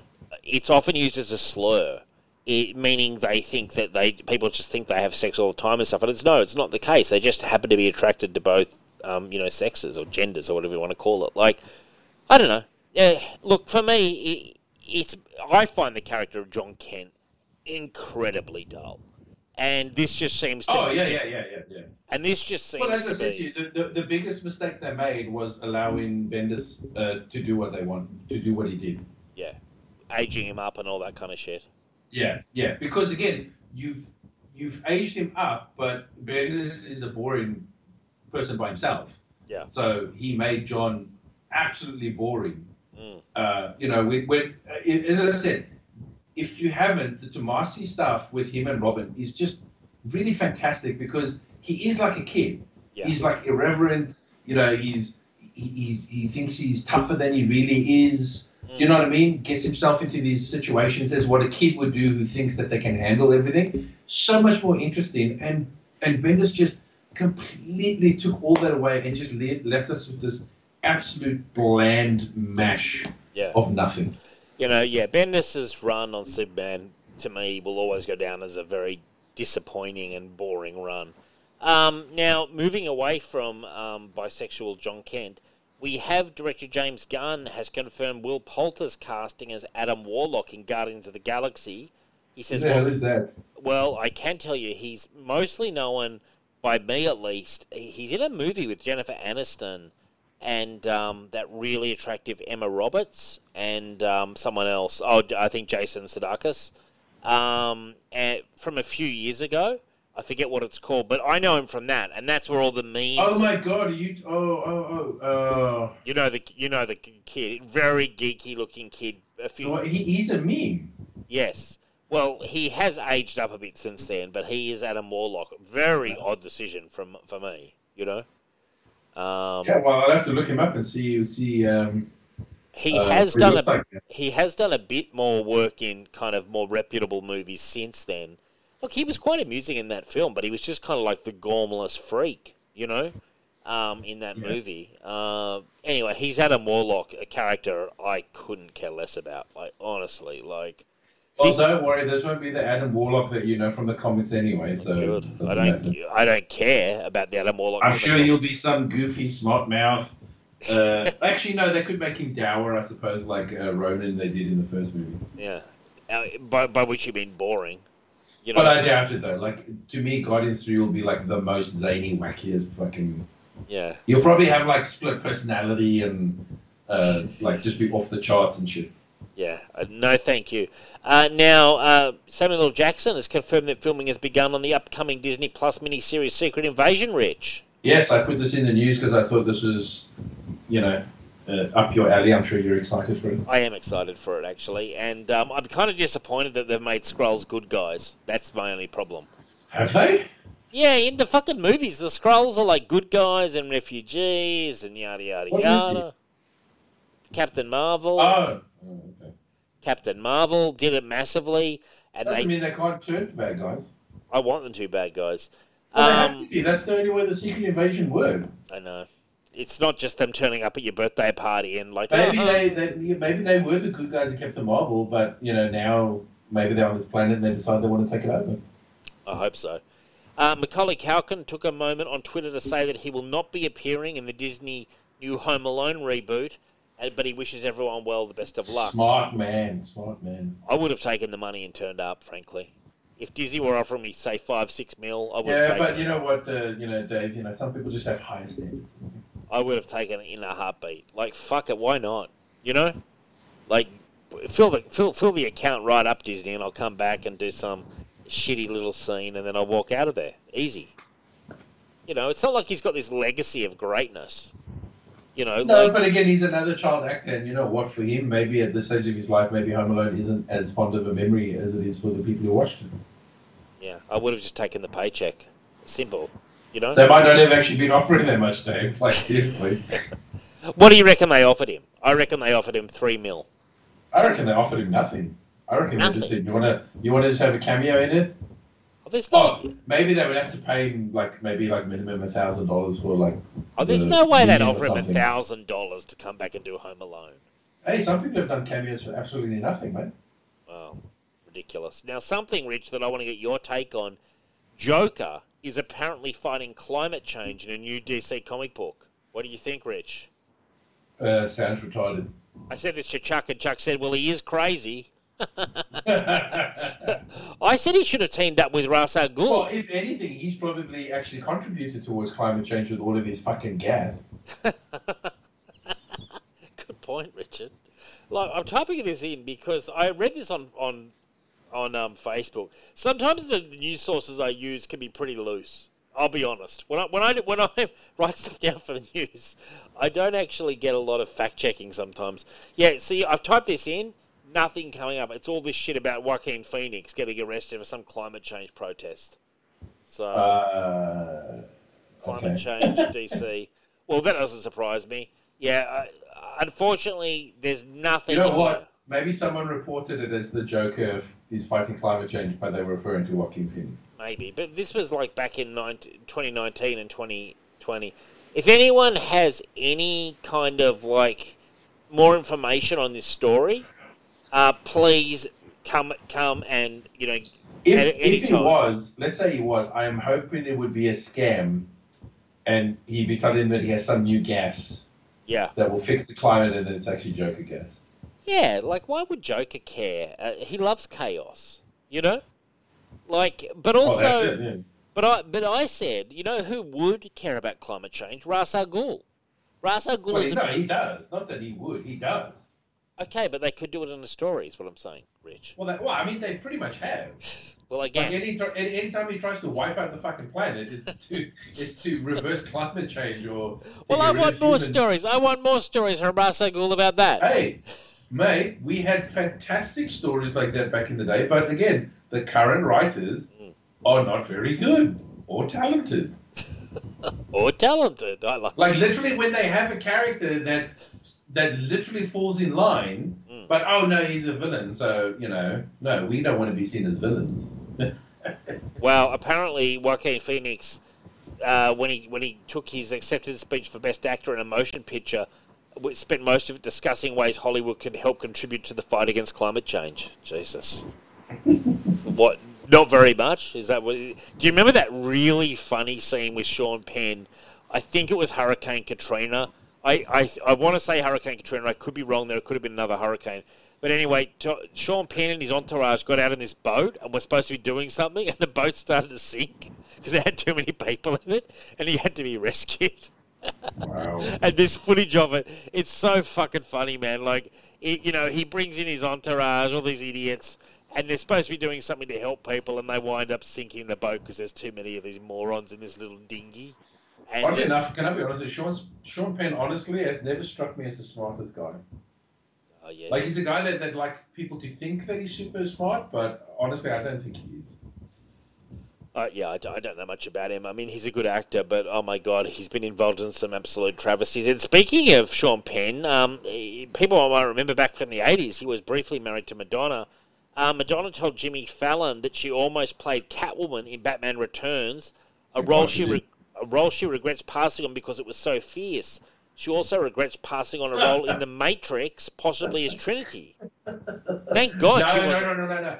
I, you know what? I read this, and I think you're wrong. I don't think it would have been Trinity. Mm. You remember? There's a there's an actual in the first Matrix movie. There's that short-haired blonde woman that dies. Uh, she's like one of the first to die when the, when the um, the guy yanks out their things and he's killing his team. Vaguely, yeah, Yeah, and she's in like the white suit yeah. and, and she's got the short white hair. I reckon that was probably supposed to be like Madonna's little cameo or, or quick scene. Well, thank God she didn't play Trinity because the woman who played Trinity was excellent. No, no, there's no ways Madonna would have been playing Trinity. She would have been, even at that stage, probably a bit too old. What What's the name of the woman who played Trinity? She's a very good actress, I think. She was also oh. Jessica Jones. She was in Jessica Jones. I know that. I don't know. We can find out later on. But Is it something like Kate Moss or something? Carrie Ann Moss. Carrie Ann. Carrie Moss. Ann Moss, that's it. Well, well- you had Moss in it. Well done, Rich. You pulled that one out. That was very well done. Um, yeah, I think Madonna would have been horrible um, in either of those roles. Like, Catwoman's too demanding for Madonna. You know, a- as an actress. You know, maybe for a music video back in the Look, nineties. You know. Look, to be fair, there are actually certain roles where I think she's fine. Like, she was actually pretty decent in the Dick Tracy movie. But She again, was. that's a bit more campy.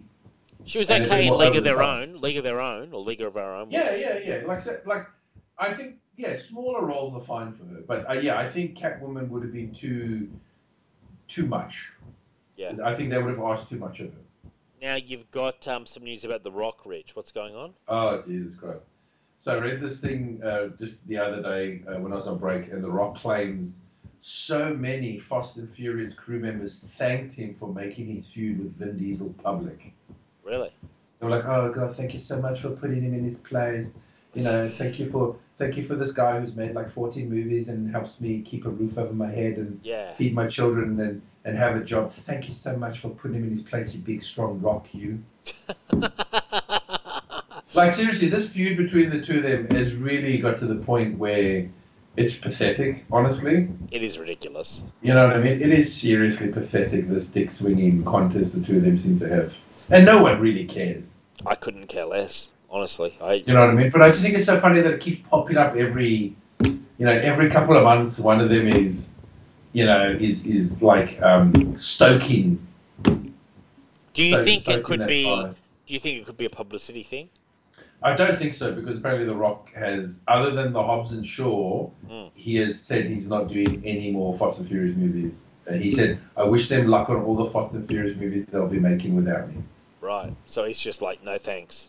No, I think he does. Him and Vin Diesel do seem to have a problem. I just wish they would just like um, uh, leave it alone. Who cares? Like- I'm sort of like, who gives a shit? Like, Uh, well, I yeah. Every time this pops up, I just think to myself, how childish. Yep. Now, how about this?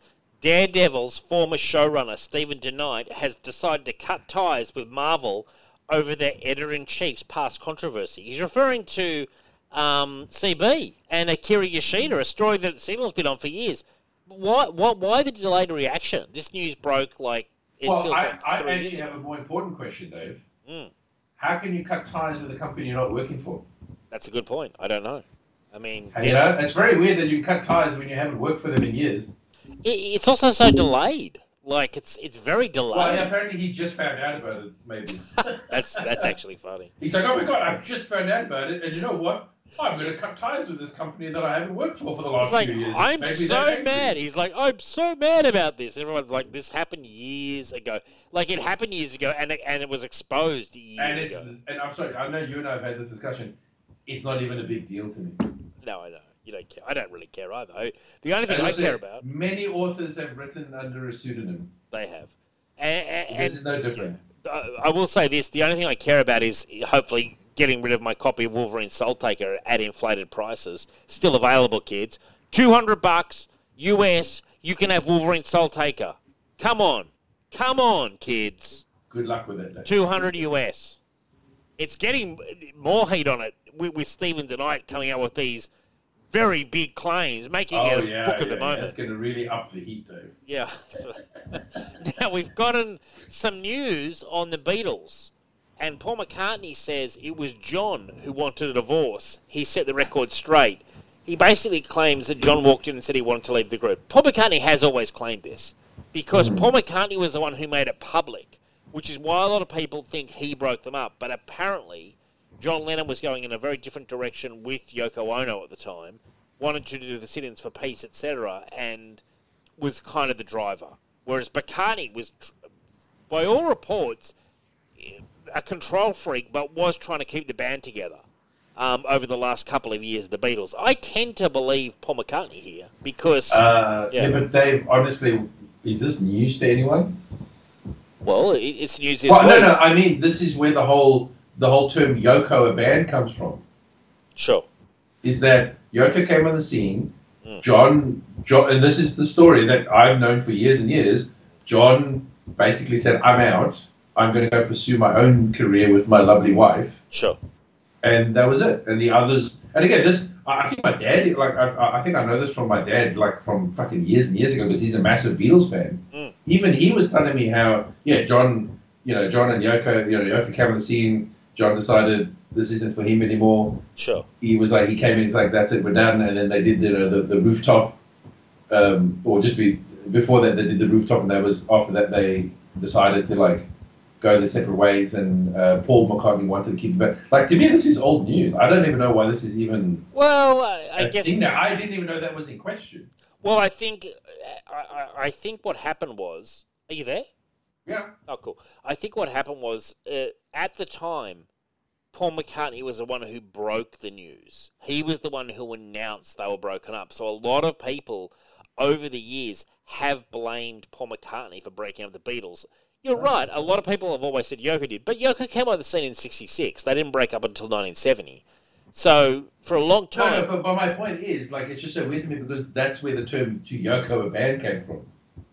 yeah. Well, I you mean, know? Yoko I mean, obviously, it's not going to happen overnight. yeah. You know, I mean, she's not going to come on the scene and immediately is going to quit. Of course, it's going to take like time. Mm. You know, but yeah, I mean, but also you get into the seventies and you know, uh, let's be honest, Paul and, and, and Lennon have always had different ideas Yeah. when it comes to direction of the band. So I mean, it's as I said, I mean, I don't know, it's none of this is surprising to me, like in the least, or No, but it's even cool. changes my view of anything. It's cool though. I, I, I love to dig into the details. I mean, it doesn't really matter. Like the, the Beatles' legacy is the Beatles' legacy. It doesn't. It didn't. You know. Actually, can I be honest? It's probably the best thing for them that they did.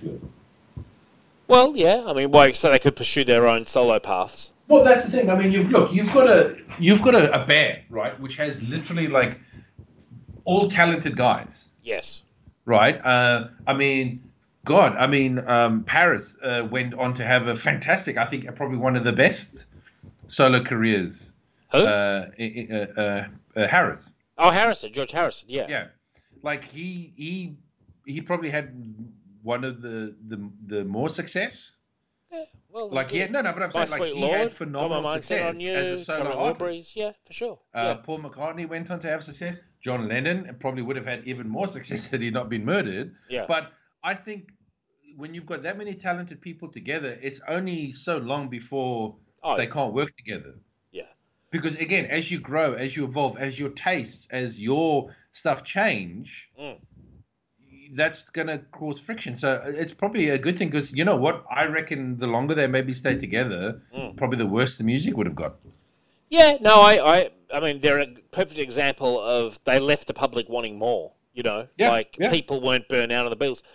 I mean, yeah, definitely agree. I mean, there's two guys there that were driving the band, like Harrison, George Harrison, fantastic musician, but he wasn't a driver of the Beatles. It was John Lennon and Paul McCartney, and probably at a certain point, both of them got too big for each other in the same room, you know, to record, and only so many songs per album uh, the question of touring. John Lennon hated touring. George Harrison hated touring. Paul McCartney's showing he's quite happy to tour. You know, he's toured a lot since. since. No, but that's what I mean. Yeah, you 1970. got four totally different guys. Yeah.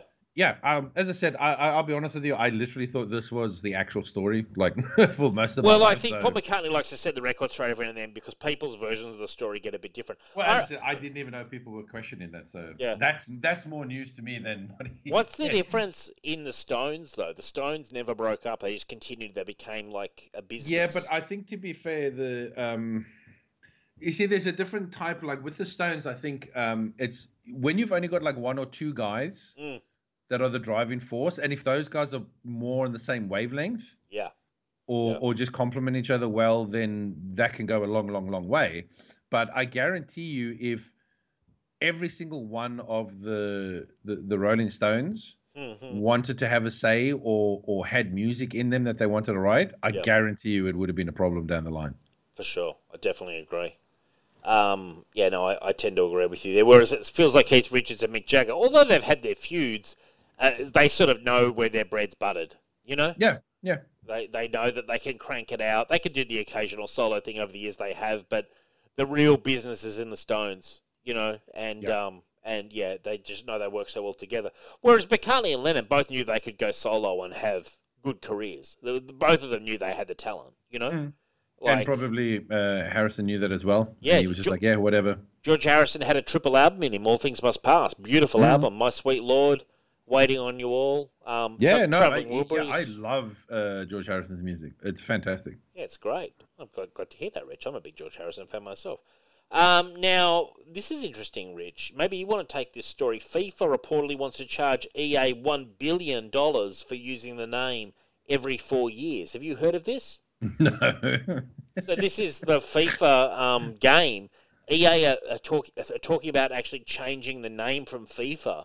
And FIFA's an institution. Like, I mean, how many hundreds of hours have we played FIFA, Rich? And now the EA are looking to change the name because FIFA, the organisation, want to charge one billion dollars every four years for the monetization.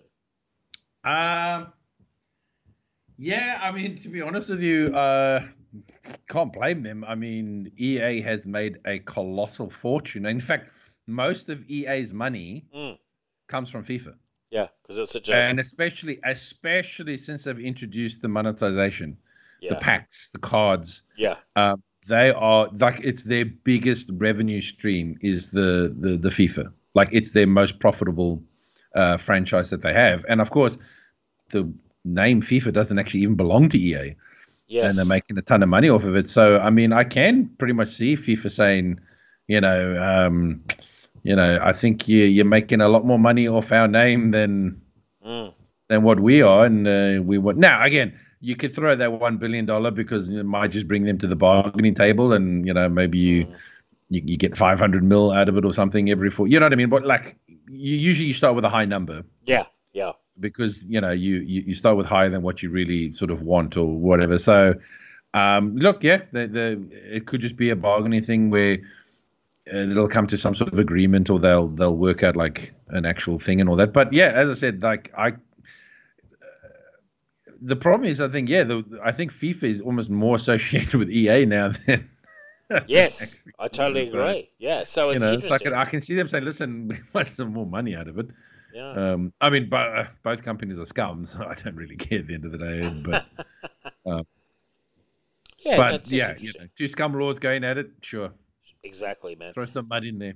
Now, uh, we had Letitia Wright. You might remember her from um, Shuri uh, in Black Mhm. Panther, and a lot of people were saying, "Oh, yeah, she should be the new Black Panther. She's the, you know, forget about like whatever his name was. Forget about it. Forget about like uh, T'Challa.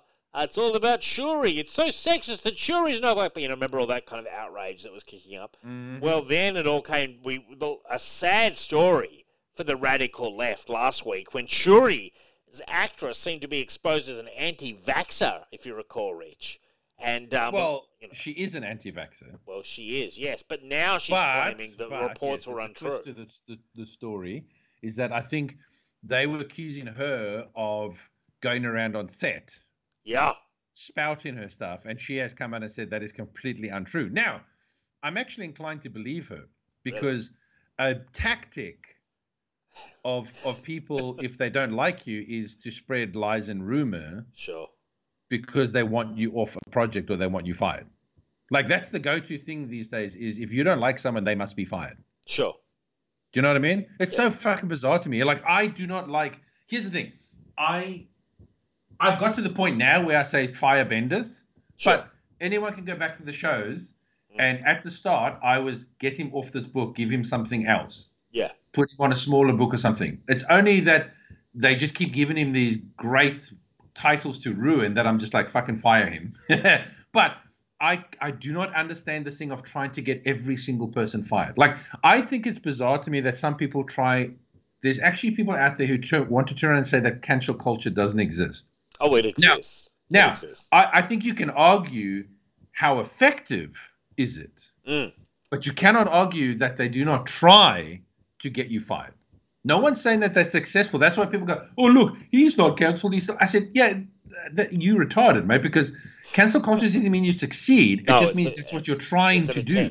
Like, for example, with Chappelle. They're Like, you know, and he was like, Yeah. if this is cancelled, I love it. Like, I'm more popular Yeah, than fucking ever, you know? Well, that's my point. Like people were like saying, no. Uh, I think people at Netflix, some of the employees were like, you have to take it off the the, the streaming service. Yeah. Like, I'm sorry. Like, what world do we live in where your go-to reaction for someone you don't like is to try and get them fired? Yeah, well, it's you know, it's it's the old thing. Remember, fire Dan Didio? How many times did they? I mean, they eventually fired him, Rich, but they were saying that for like fucking fifteen years before he finally got fired. Yeah. You know? But the difference is that's that that that more comes from look. I do not have a problem with someone saying that you should be fired because of a job that you've done. That is the only time that I would say that you can ask for someone to be fired is if their their job performance or their output is poor Yeah. and you feel someone better should be in that position. I've got no issues with that. But if Dan Didio, let's say, doing a good job, Mm. but he says things that you don't like Sure. and you demand that he be fired from his job, no, that I completely don't agree with. Sure. That is off the table for me. I'm sorry. Like you can ask for someone to be fired based on performance. No issues with that. That's the job. You feel someone's not living up to their their, their performance or is giving uh, the performance that you want, I don't have an issue with you saying, "Oh, I wish this person wasn't on that show," or "I wish they were fired." But this whole like, "Oh my God, this person doesn't agree with my, view set on the world. They must be fired from the show." Like, Oh yeah. I, I, ideological firing. Um, Yeah, it's ridiculous. It- like I'm not. so- I'm just so, like I just this. That's one of the worst things that's come from the from uh from online for sure. Is this? It's like it's the new um uh uh what do they call it? The the pitchfork uh mentality. Mob. Yeah. The pitchfork. you know what I mean? Yeah. Now the pitchforks is Twitter. Yeah. Pretty pathetic, if you ask me. Like. oh. No, I think it is. When when the story broke last week, I was actually thinking it. I never said it, but I was actually thinking. I reckon that's probably lies. They found out that she is an anti-vaxxer, which is Mm. true. Mm. She is against the vaccine, but I, I was like, I guarantee you, they are saying that she's going around spouting this stuff because they want to get her fired. Sure. Yeah, well, I mean, look, who know? I mean, yeah, that's interesting. Uh, look, I, I don't really, in essence, care, uh, but I do find the whole thing amusing. I, mean, surely it's the kind of thing, though, that, like, at Marvel, they must be hating this, because I'm sure they were trying to position Shuri to take on a huge role. Oh yeah, for sure. know? Well, that's why I said, like, you know, this is the danger of assuming people's uh, standings Yeah. based on how they look or the color of their skin or their sexuality. You shouldn't assume that just because someone is something that they should think a certain way. I mean, it's the same with uh, another person who came out against the vaccine was Nicki Minaj. Right. Yeah. And there was a whole big Twitter thing with her basically just telling people to fuck off. Right. and she was actually said, I'm not saying that you don't get it. I'm saying I'm not getting it. Yeah. I'm saying go speak to your doctors and make sure it's right for you, Mm. which again, that's a responsible thing to say. Mm. But again, people were uh, going at her. They were calling her like all sorts of names and trying to like, you know, uh, uh, shame her Yeah, yeah. because she didn't want to get it. And I'm just like, this is a bizarre fucking world that we live in where people are just not entitled to their own opinion. No, I know it is. It is very group thinky. I, I don't always um, agree with everything that goes on, and sometimes I support the people uh, who go against the grain too. But I, I do have a problem with this whole kind of like group think. We all have to be on the exact same page of everything, and if we aren't, they've got they can't work again. You know, and it's like, Well, eh, is- okay, look, take the Dave Chappelle thing, right? Yeah. Um, because that's in the news recently. That dude is left, yeah, right? That dude is on the left, but Yeah. he disagrees with them on one thing. yeah, like and that's it. yeah, They're like, no, he's a right winger. I'm like, are you Yeah. serious? I agree. It just takes one thing that they don't agree that you don't agree on, Mm. and you're no longer on the left. The so other- you literally have to agree with one hundred percent yeah, yeah, yeah. Of, of their ideology. Otherwise, you ain't in the club. The thing I find, the thing I always find very uncomfortable is when they go, it's not censorship, and they always then try to try to sort of uh, validate why they say them censoring someone and trying to shut them down isn't censorship. And I'm like, do you realize how dangerous that is? What you're doing? That's the very thing that was done to liberal thinking for many years in the 20th and 19th centuries, uh, for a long time. And now that you've got a bit of bit of sort of credibility, you're trying to shut down at, at times, not even conservative, but just at times stuff that runs counter to their sort of program. And they're trying to shut that down. They always go, "Oh, it's not censorship. No, no, this isn't censorship." And it's like, and they always try to sort of like, uh, what's the word? Sort of explain away what they're doing isn't censorship. When I'm like, what you are doing is censorship.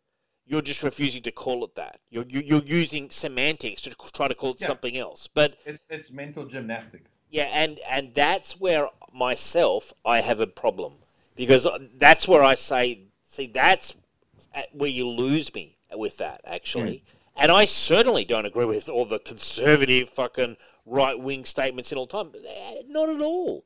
But but I do believe that people should be allowed to voice them, and and you know there should be discussion, not just this sort of like mentality. And it's very, I mean, we say Twitter, but it is it is it is on Twitter a lot, unfortunately. And they're so so rabid, so rabid, and and so unbalanced, and so desperate to block, and they throw their weight around and think they're real heroes. And it's like, just calm down, calm the fuck down. Well, that's what I think. I mean, I think the problem with politics today is that it's become so, like, you remember how it's always called the opposition party. Sure. Well, that's literally like they've taken that to the extreme. Yeah. Where you literally oppose everything Yeah. from the other party. And you know, again, left and right do this. Mm. They've literally just become the opposite party. So if this one on the left says this, you just automatically reject it. If this one on the right says something, you just automatically adjust it because it came from the opposite Yeah. party. That's no way to like you cannot function like that as a society and a government. That's the whole point why there's a middle ground. Yeah, you I need to live Yeah. in the middle ground. Yep. Well, yeah, I, I agree with you, Richard. Unfortunately, I think that's where it's been lost a little bit. Um, there's been a lot of, you know, there's maybe been- one day we'll get it back. Uh, yeah, potentially. I, I think that like things can't continue to be quite as rabid uh, forever as they have been in recent times. You know, like there's going to have to be some adjusting. Um, but it's it's all gonna it's all gonna take some time. It's it is it is interesting though. Like, um, I do I do think social media is part of, if not the problem, it's part of the reason why this has become because people have have gathered into sort of almost tribes, and um, and unfortunately, like in actual tribes, Rich, if you don't follow the rules of the tribe, you can end up getting stoned. You know what I mean? And exiled from the tribe, and that is kind of I'm being simplistic, uh, but No, no, no. But basically I mean, what sometimes happens. you have to look at things through a, a simplistic lens first Yeah. to then get a, a deeper. You know, you can't get to the nuanced, deeper thing unless you can simplify it first. That's it, man. So there's nothing wrong with looking at some. I mean, as I've always said that the internet is a double-edged sword. It is literally the greatest invention of our time and the worst invention of our time at the same time. Yeah. Yeah. I mean, I love the internet because thanks to the internet, I mean, again, I don't live my life on Facebook or Twitter or anything like that, but I find I am far more informed and um, uh, knowledgeable because of the internet. Because again, I now documentaries, articles, they're at my fingertips. sure. I can find things that I have an interest and a passion for and go, oh my God, look at this. I'm discovering something new. And that's the best part of the internet. But you know what? There's so many misinformed people and unknowledgeable people. And I think to myself, I don't understand how you have the internet at your disposal. What are you using it for? And you know what? They're using it to bash people online and to go, I woke up this morning feeling grumpy on their Twitter feed. I'm just like, wow, what a use of the internet.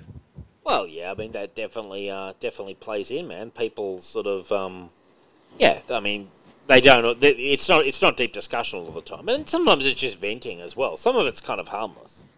Um, Yeah, but the problem is even the harmless stuff. I think if you if you're online sharing your thoughts and feelings twenty four seven, it gives you an inflated oh yeah, yeah. uh, ego. Like you think Sure. you're more important than you actually are. You think you're a tastemaker. You know, you think you're a guy. Yeah, yeah. You think like your your point of view matters Yeah. because you can say it online, Yeah. where other people can see it. Yeah, yeah, exactly. As if people are queuing up, like, oh, what's the latest? What's Dave got to say today, kind of thing, and just and just that twenty four seven style. Um, No, look, I mean, as I said. I, I think Twitter's great if you've got a great community. Like again, if you if, if you're like say, you know, you you're doing the podcast, you know, you're connecting with people, and Sure. you know, that's a great use of the internet. In fact, I mean, that's why I originally signed up for Twitter and Facebook back in the day when they first came out because that was what to me it was about. It was about keeping in touch with people, opening up lines of communication. But it's it's so But you've walked far away. You that you now. dro- you dropped the mic and walked away years ago, didn't you?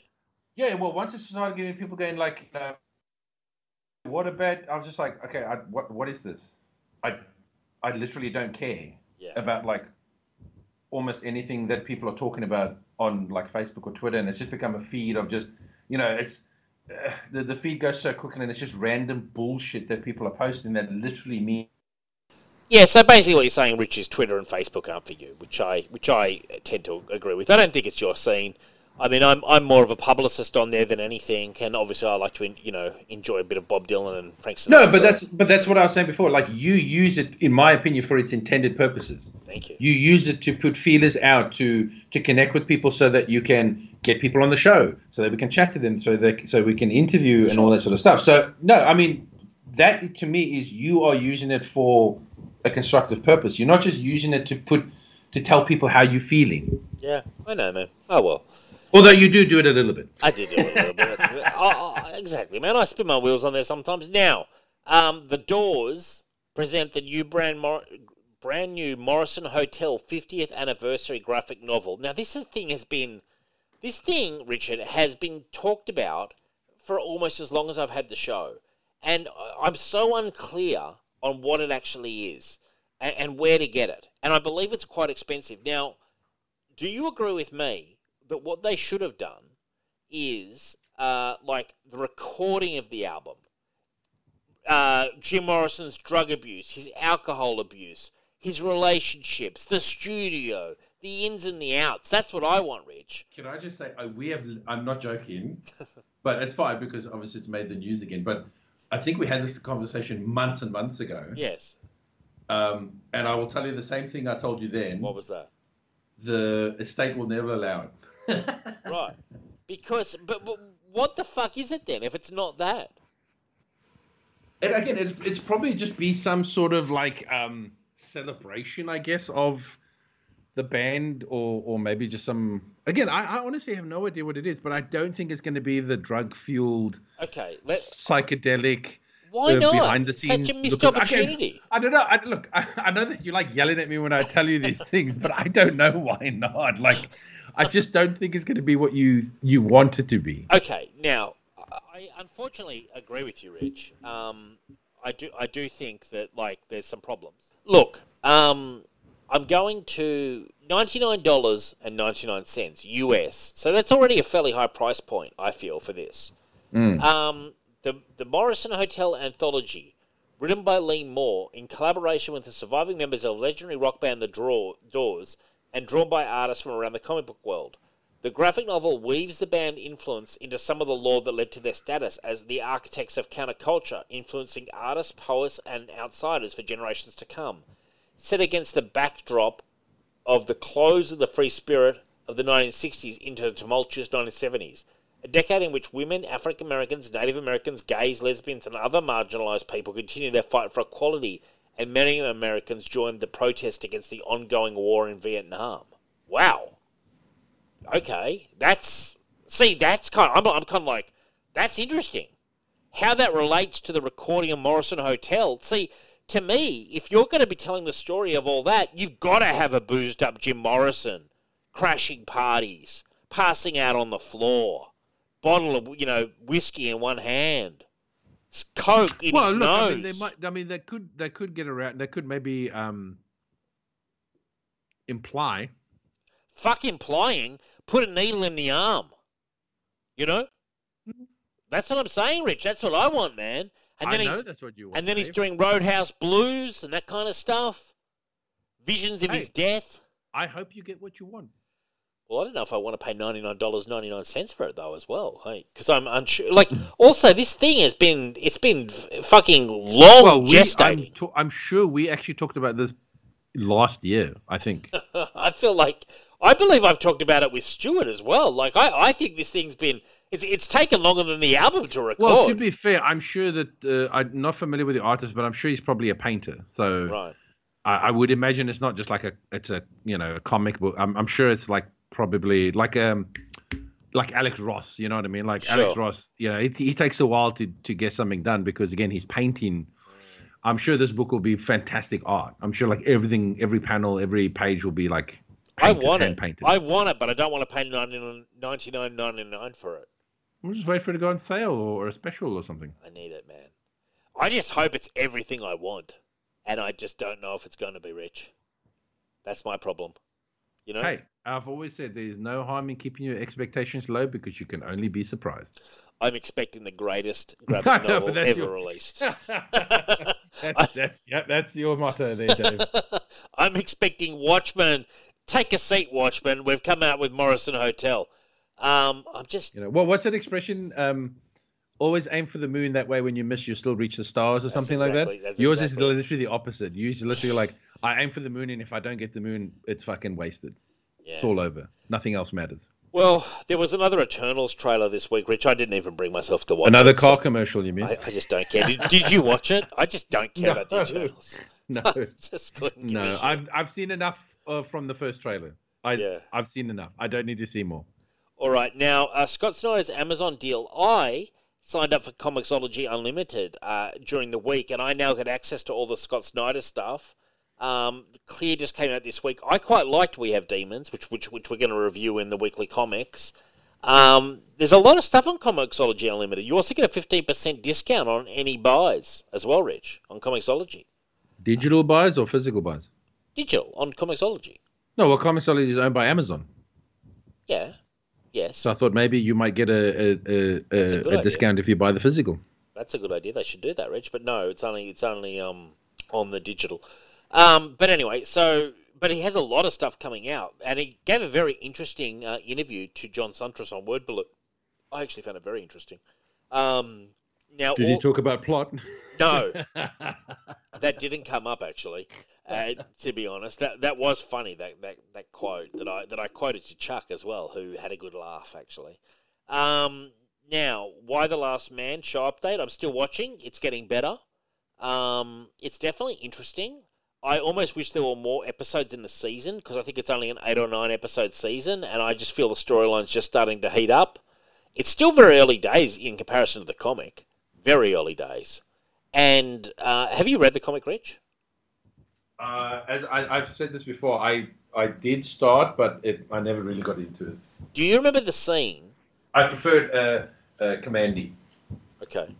Do you do you remember the scene where they go to San Francisco and all those people are hanging out, uh, worshiping the dead rock stars like Jimi Hendrix, the Stones, No, Grateful don't think I got that far. Well, they do this scene in the show, and my God, do they do like a very shit approach to that scene? like, oh, like talk about taking a scene and robbing it of all its power, you know, and really softballing it and really half-assing it, frankly. Um, You know, can I just say something? Um, you know, you know, Harrison Ford has a, a famous um, quote that he said to to George Lucas. okay, what is it? He he said, "George, you can write this stuff, Mm. But nobody says the stuff." Oh, in terms of the dialogue. Yeah. Now I feel the same way when it comes to um, uh, like comics and graphic novels, right? Mhm. because I know people go, "Oh, but it's a visual medium. You can just copy it to the screen. It's like, yeah, it's not. It's not quite the same because when you're dealing with art, there's the little things like um, what the artist is feeling, whether it be the brush lines or the pen strokes or whatever that they do to convey scenes and all that. So that's why I think sometimes scenes just come across better Mm. in a comic or graphic novel than seeing it, you know, with actors and sets and and you know what I mean. Like there's just something about whether it be the colors, the lighting, Mm. you know, or, or or just like the the the the penciling or the inking. Like it's just there's a lot of things that go into making something really pop on a page. Yeah. And and and again, and the beauty of is because it's a still picture, your brain fills in some more. Yeah, for sure. Yeah, you could definitely. you know what I mean? yeah. Like your brain, and then when you see it sort of play out on screen, it never quite really, you know, it's very rare that it lives up to how you saw it in your mind. Yeah, some things could could do better. I think they could do a really good Gotham Central show that could be just as good as the comic, or but you know maybe not as good as. But I think I think I, I hear what you're saying. What about um, Zack Snyder's Watchmen? That was almost shot for shot from the comic. Did you, I I thought that worked. Yes, but you know what? There were still certain things in it that just didn't translate well to page, Mm. uh, from page to screen. Okay. There was just like again, it's just sometimes it's got to do with silhouettes Mm. and lighting and what you do see, what you don't see, and you know, uh, you know, I, I know, you know, look, I think Snyder, in, in fa- what is actually better than Watchmen is 300. Oh yeah. 300 i think but again 300 i think was was a little bit easier because um there's not that many sets Mm. so you could go for this you know what i mean he did actually match those silhouettes Mm. can't you know what i mean a lot Oh, of like yeah. with you know going off the man so uh, you can do it but i mean he literally had to go completely um a green screen Yeah. I love to 300. even to even capture like the sort of how but even then and you know actually to be fair another one that wasn't too bad was um uh sin city. Oh yeah, for sure. um you know with the black and white and all that sort of stuff. But again there was it's not perfect. There's still some things that didn't translate well. But that's what i said like no matter how hard you well you, you do it it's al- there's always going to be some of it that just doesn't quite Well, yeah, the, the, the difference now, to be fair, you know, we're, we're comparing like high budget movies to a fucking, I'm pretty sure not that high budget. Well, I don't know. It could be a high budget TV show for all I know. I mean, they did. I mean, you're dealing with a post apocalypse, I think it's a fairly. I'd probably say it's got a fair bit of money, honestly. Yeah, but you're but as far as you're concerned, they're sort of um yeah, like it's it's not a must see for you at, in any way, is it, Rich? As I said, I watched the first, what did I get through? Like two and a half or something, Oh, okay. two episodes. Ah, it's just so boring, man. Like, I'm sorry. I'm just bored to tears. I can't watch stuff like that. Fair enough, man. Uh, well, you know, we shopping with the gang this week. I actually, for once, couldn't find anything that I actually wanted. Now that is a concern. I mind you, I have bought plenty of stuff online, so maybe that's part of it. You know, Maybe get a get maybe get a Hot Toys. Yeah, no, I'm. I'll save my money. I've got. I've got. That's quite- shit's expensive, bro. Like, Yeah, yeah. Uh, I must be honest. That's why I'm I, I'm my, my finger's still hovering over the add to cart button because Yeah. I'm like I really want it, but then I look at the price tag and I go, you know, I can afford it, but I'm like, but do I want to? and it's like How much all this shit's going through my head. Mm. Oh, it's like uh, almost like 500 bucks. Well, that's a lot. See, I, I've gotten Mm. I've gotten some of the Sideshow collectibles. I've got a Harley Quinn, I've got a Tie Fighter pilot, and I've got a Stormtrooper. Well, let me ask you this: Did you get it directly from them, or did you buy it from an Australian retailer? Uh, no, I bought it directly from them in every every case. Yeah. Okay, no, because it's definitely more expensive to buy from Australian. No, I, I, all of them I got from I got from the actual place. Yeah. Yeah. I almost I bought wor- a I- yeah, I worked it out. It's almost like an extra hundred and fifty dollars to buy it. Oh, um, yeah. from Australia. Yeah, they mark it up massively, man. Yeah. No, yeah, for sure. This week I haven't actually got anything in shopping with the gang. Actually, in fairness, um, but as I said, I did buy myself two Bob Dylan biographies and um and, and quite a few assorted other things. So I guess I'm not doing too badly, including that Rambo. Um, no, no, no, no, no. Well, that's the thing. You have done shopping. I have we done just some kind of shopping. mentioned it at the top of the show. Yes. Now, weekly comics, Reg. Uh, we Hmm. have demons. I want to get your view on this. I enjoyed it. I thought it was promising. Six point five out of ten. What did you think? I thought it was okay. Yeah. Like it? Yeah. Like it's it's kind of like a, I don't know, a cheaper Buffy with demons. Yeah. Do you think that this kind of thing will have legs? Or do you think it's just him pitching for a sort of a movie? Oh no, okay. You know what? This is you make a you you brought up a very good point here, which I've been thinking about a lot. Mm. What's up? The problem, uh, this is, I think, the biggest problem with the current crop of new creators. Mm. They all chase in the Netflix deal. Yeah. Do you know what I mean? I just, I don't feel like there's, um, I don't feel like there's that much like passion or thought into it. I think it's just about like what is something I can do that would that that Netflix might pick up. Yeah. No, I agree. I uh, definitely agree. I think that's You know what I mean? And as I said, like this thing, it's okay. It's, I mean, I don't feel like it's it's that new or that different to like a lot of other stories or even TV shows that have come and gone. But again, Netflix is always and Amazon and all that. They're all looking for new shows to create and stream. So you they know, should hop I on the Moines so series. many- They should throw some money at Des Moines. That's what they should do. well, maybe you should send them a copy. Yeah, I think so. And um, yeah, no, but I agree. Like, look, I thought this was promising. I was kind of interested. I thought the artwork was good. It was probably a bit too much text at times for me. It was very text heavy. Um, but I understand he's trying to build the world up quite quickly. I don't know. I just I, I got to the end of it and I was kind of like, okay, as you said, Buffy, yeah, very similar. You know. Yeah, so I'm, I'm thinking, Rich, they should throw some cash at De Bourne. That's what I'm really thinking. I think that there's Well, you know a, what? know- I, I completely agree with you, but you know why? Because you wrote Des Moines before Netflix was a thing. You wrote Sure. that because you had a great story you wanted to tell. You weren't chasing no, a. Netflix deal when you created that because obviously you create. So that's what I said. I don't. I actually prefer that they maybe go and go look for old stuff that was written to be good and to stand on its own. Mm. You know what I mean? I would not go and chase any of these current writers who are just creating all sorts of shit to try and get a Netflix deal yeah. because that's what they're writing for. They're writing for the Netflix show. the Mark Millars of the world with their look, you know, six issue sort of. Look, no, no, no. You know what? To be fair, Mark Millar, I think, is pretty much getting out of comics in a sense, mm. and I think he wants to kind of make movies and TV shows. So I don't begrudge him. He's he's put in the hard yards Yeah, over the years to. Sure. That. I to to I, I can afford him that leeway, but I'm talking about this, the current writers who have not even made a name for themselves, yeah, who, who have not spent the time doing the hard yards. All they're they again for them, comics is a stepping stone to the Netflix deal.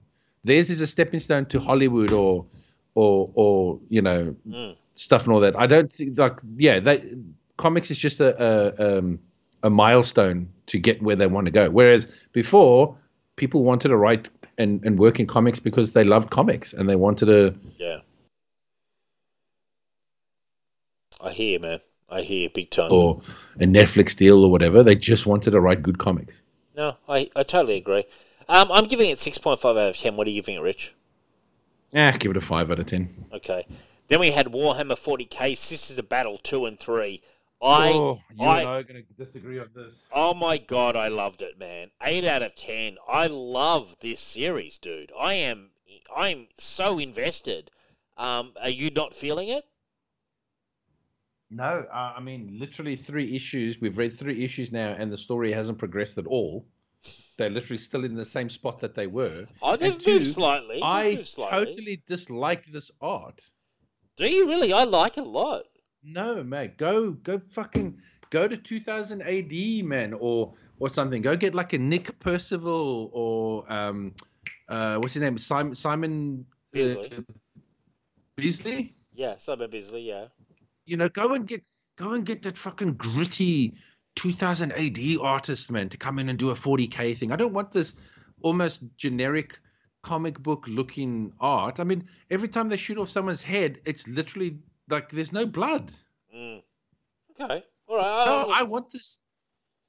No, man, it looks like a balloon popping with no blood or brains or Yeah. anything. I mean, if you're doing 40k, I want, I want guts, gore, and yeah. brain matter everywhere. All right. So you, you're you're you're not feeling it, And basically. and also the story is not. I'm sorry. Please tell me how the story has progressed in three issues. I'm not 100 percent clear on the story. Uh, uh, to, be, honest. they, they've literally moved from like this doorway to that doorway in three issues. Oh, that girl got shot. How about the bit where they did the yeah, lay of moving hands? from the one doorway to the other doorway. Yeah, but what about when they did the lay of hands and, and she got healed? I called Dion and said, I didn't know Sisters of Battle could heal themselves. He goes, Yeah, the warp can mm. heal them due to their belief in the Emperor. That's from that's from the canon, man. But I'm just saying, literally nothing has happened in three issues. I'm sorry. What are you giving it, Rich, out of 10? Uh, honestly, again, I'll give it a five as well because giving it eight. I mean, it's. I mean, I. I get what they're trying to do with it, but it's it's too PG. Yeah, okay. You want a bit more blood and guts. I want I want 2000 AD shit, man. Like I want I want over the top. Yeah. Blood, guts, uh, gore, everything. I just want it super over. It's 40k, man. It's 40k. It needs to be insane. Okay.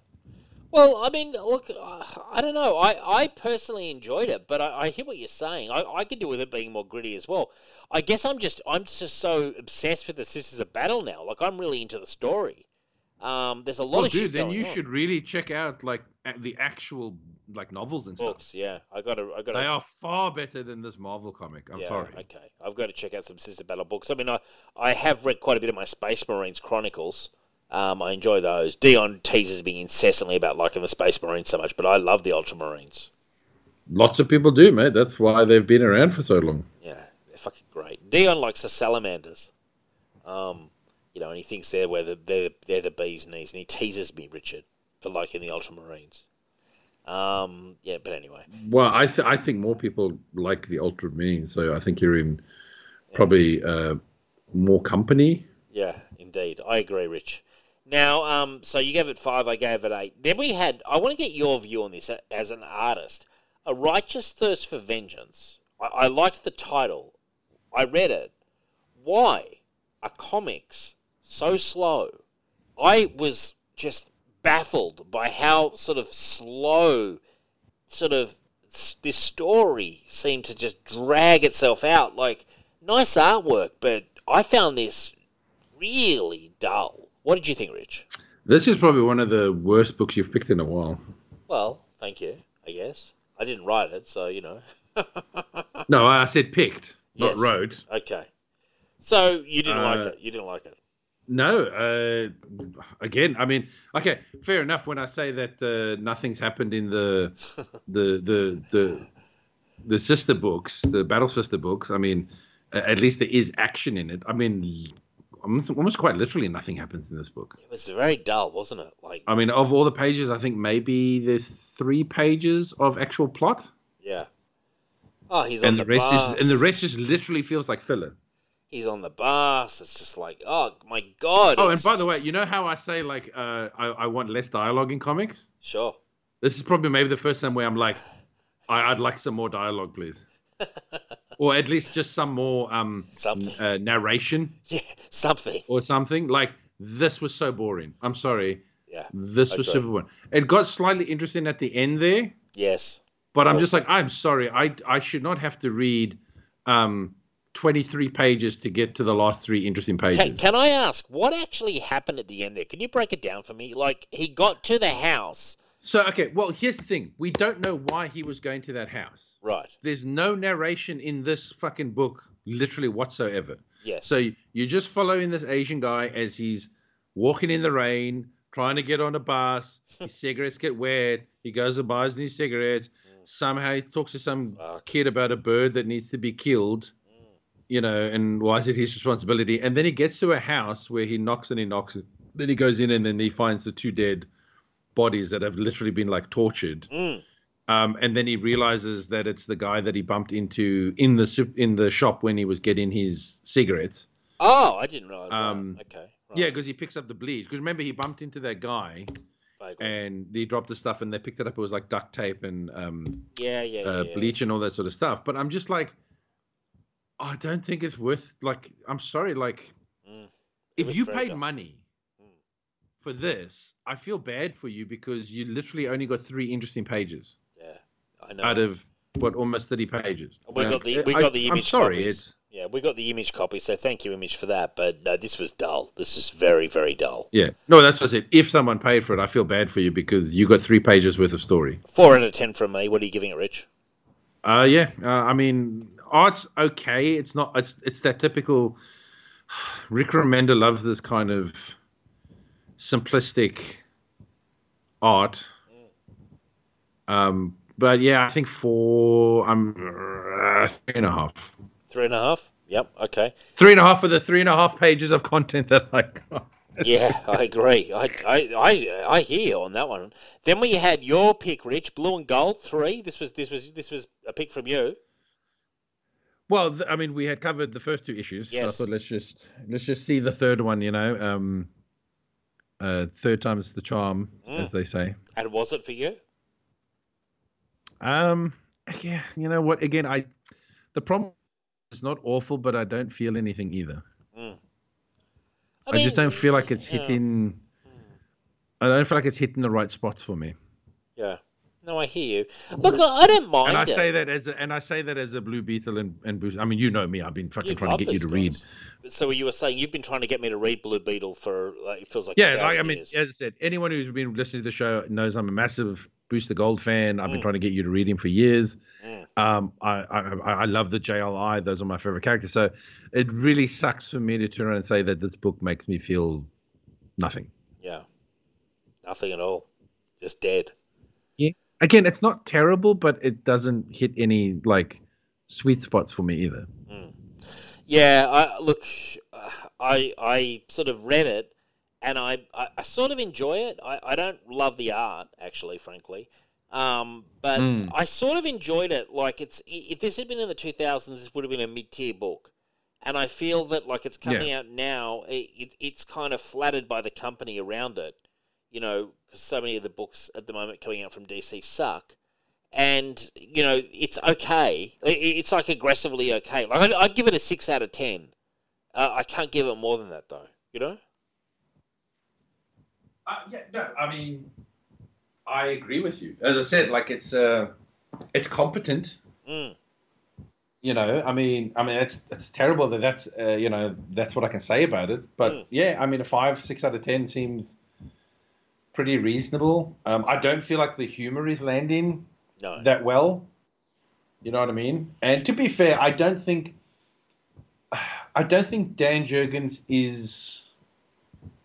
I don't know if he's right for this book, yeah. even though he is the creator of Booster Gold yeah. because I, I just think they should have maybe got someone, you know, because I'll be honest with you. I mean, I, I, Dan Jurgens' career, I've never known him, like, I, I don't see him as the funny guy. No. I don't see him as the comedic writer. Mm. You know, some of the stuff, like, you know, when he's writing a book, he can have some funny moments in it, but I feel like, you know, this is a book where you feel you have to be funny all the time. Yeah. And the problem is, is if you're not naturally like just funny all the time, or can make something seem like naturally funny, Mm. you can struggle to try and make everything funny. Yeah. So I, I don't know. I think maybe this maybe wasn't. I, I I would have loved it if he maybe drew it Yeah. and was maybe a co-writer and brought someone else on to sort of write it with him, who was a bit more of a funnier guy or a bit you know a bit more of a comedic writer, and the two of them could work. You know, basically like uh, Giffen and DeMatteis. Well, You know, like Giffen's hard. a more funny guy, and and DeMatteis is a little bit more. You know, serious, but I mean, obviously has a bit of a funny bone in him. But the two of them play well together because one's kind of more the straight man, one's the, the comedian. I mean, comedy's hard. Comedy, writing comedy No, it is, is. hard. You know, it's it's tough. And it's hard to be funny all the time. Yeah, it's hard to be exactly. That's why I think a lot of Deadpool writers, uh, if they can do it right, uh, show quite a bit of talent. But I just think that, that yeah, he's not that funny, and it, it's kind of more wacky than funny as well. You know, it's just wacky adventures kind of style to me. Um, Yeah, yeah. you know. As I said, like it's just weird. Like it's not, it's not, it's not like it's like oh my god, it's not funny at all. It's just Yeah. that uh, I think it's trying to be funny too much, and a lot of it's not landing. Mm. Uh, the art is okay for the most part. I would have preferred to see um, a bit more of a, either a cartoony style Mm. or even maybe a hyper real, you know, uh, realistic like like Kevin Maguire. You know what I mean? Because it is a comedy book. Mm. You know, that's why Kevin Maguire is so perfect for that JLI because his facial expressions really sold a lot of the jokes and the dialogue. Mm. Um, I think this this art is just too generic. Yeah, it's very blocky. awful, but It's it's very blocky. It's it's it, it's very mid tier. You know. it's very superhero. It's very like Yeah. B Team Justice League art. Yeah, I agree. And yeah, it's I almost want to say a bit of a missed opportunity. This book, I feel. I this, think so. I feel this book could have been better than it was. I, I'm going to give it a six out of ten. What are you giving it, Rich? Yeah, I'll go with yeah. You know, uh, I was str- uh, struggling to, to to to rate it, but I'll go with uh, six. Now that you've said it, I think six sounds Yeah. sounds right. Um, okay, now we come to our trade of the week, which was Guy Gardner, year one. Uh, I honestly, it really enjoyed this, uh, and I'm no Guy Gardner aficionado, but I certainly have grown to like him over the years, reading him in Green Lantern. Uh, initially, I couldn't stand him, Rich, when, when he turned up. And then over the years, reading more DC, I've, I've come around and I'm like, okay, you know what? This character's got a bit of potential. And I like the way Chuck Dixon, with Joe Staton on our duties, uh, as, as Chuck was saying last week, he kind of, what makes him, why is he such a prick? You know, and this goes into the year one of it. He was very much in the shadow of his brother. Um, there's a kind of, I thought, pretty nifty idea the creature's going into his brain and Yeah, I, memories. I, I, I completely agree. Like, I thought this was a fantastic way of, of telling you someone's backstory without just doing a. All right, now we're just going to do four issues of his Origin. childhood. Yeah. So the story is is uh, he gets captured by these aliens who are capturing Green Lanterns. hmm Now, obviously, at this time, Guy Gardner is not a Green Lantern, but what happens is they go to Earth because they are going to get Hal Jordan. Hmm But then they they see Guy Gardner, and obviously the, the yellow ring is more powerful than the, the green ring, Mm. you know, because obviously it doesn't have the, the same weakness. And then they decide we'll take him instead. Yeah. He seems more powerful. And what they're doing is they're basically creating clones of the Green Lanterns that they have captured to uh, use as sleeper agents. Cool. And what they're doing is they are downloading basically the memory. Of of the people they're capturing, so that the person is a a, a, a 100% uh, facsimile, uh, facsimile yes. of the, the the person, so that they wouldn't be caught out. And that I thought was a very interesting way. So every time they hook him into the machine, Mm. he's reliving his past, but he interjects the the flashbacks with the current action and the escape, and you know what I mean. So it's yeah. it's it's beautifully told, where you're not just like you're not just reading four issues of his backstory. Mm. It's intermittent. and again, fa- this is storytelling. Yeah. Yeah. This is keeping your audience entertained Yeah. while you are giving them a backstory of a character. And Chuck does it all with a character that, frankly, I've got very little interest in a solo title for. But reading it for the show, I was invested. And I was like, yeah, I'm enjoying this. And uh, when I finished one, I, I think I read all four of the year one issues at a clip. Um, it, like, honestly, it's like 7.5 out of 10 from me. And that's coming with a handicap. Like, I don't care about Guy Gardner, you know? Um, but Chuck told it well. Great artwork. Uh, just a really kind of like, I, I think, very good book. And I could see why when Chuck was at DC, they would throw him titles like this and go, Can you write us this? Can, can you give us eight issues, Chuck? You know, we need it. And he wheels in, he comes up with a cool story. I, that stuff about his brother took me by surprise. Like, his brother was at one point, I thought it was heroin, but it was just dope. So it was just marijuana. I thought it was heroin for one second, uh, Ridge. Did you? No, well, I mean, it was pretty obvious. Yeah, but I but at first I thought it was like you know when they cook the heroin. I thought that's what it was for a second. Well, no, but I mean, because a guy gone is kind of a kid, and when he says "I've smelt that before," I mean, Yeah. let's be honest, most kids would have smelt probably marijuana because of the cool kids at school, Yes, uh, and then obviously they do show the ashtray with yes, they do. like the buds and all that. So So yeah, so they they you just wanted always to be the hard stuff, Dave. yeah, I did. I, I was like, wow, we're really getting there, Chuck. We're really going in, in deep. But it was just a bit of bit of wacky tobacco. But um, but the the father was just so awful, wasn't he? Oh god, I mean, like, like I'm not joking. Like this is literally a, this is a Shakespearean tragic backstory. You've got a guy Gardner who seems to be an unwanted child, Sure, right? Whose father is an absolute mean drunk and blames him for everything, Mm, right? And you've got a mother who doesn't step in or do anything. no, yeah, And then obviously you've got the older brother who is the apple of the, the father's eye, who can do no wrong. yeah, You know what I mean? And then his brother turns out to be a dirty cop. that's Again- right. Yeah, that's right. Well, so, yeah. so they say. I mean, it's never really come out as to whether or not that was true or not. Internal affairs do, do tell him that, but yeah, we're, we're left. Uh, Yeah, but I mean, you're left to sort of go, oh, was he, you know, was this, because, you know, some cops are uh, uh, labeled that and then it turns out they're not or so. But anyway, th- that's kind of left sort of up to you to decide if maybe that. But either way, he is paralyzed and then basically takes his own life. wow, heavy. The father just gets even more and more drunk and mean, and then finally, guy just like fucks off. Mm. says that's it. I'm completely done with this family. Then, uh, literally lands up in a coma, Yeah. uh, helping Green Lantern, and then he's chosen uh, to to be the second Lantern, and is literally lost in limbo. Is this all stuff that happened in the comics? So that's stuff that happened in the comics, except for obviously the childhood stuff. The childhood stuff is all. oh um, yeah, chi- but but I mean the other stuff post childhood. It did. Yeah, happen. yeah, yeah, yeah, yeah, yeah.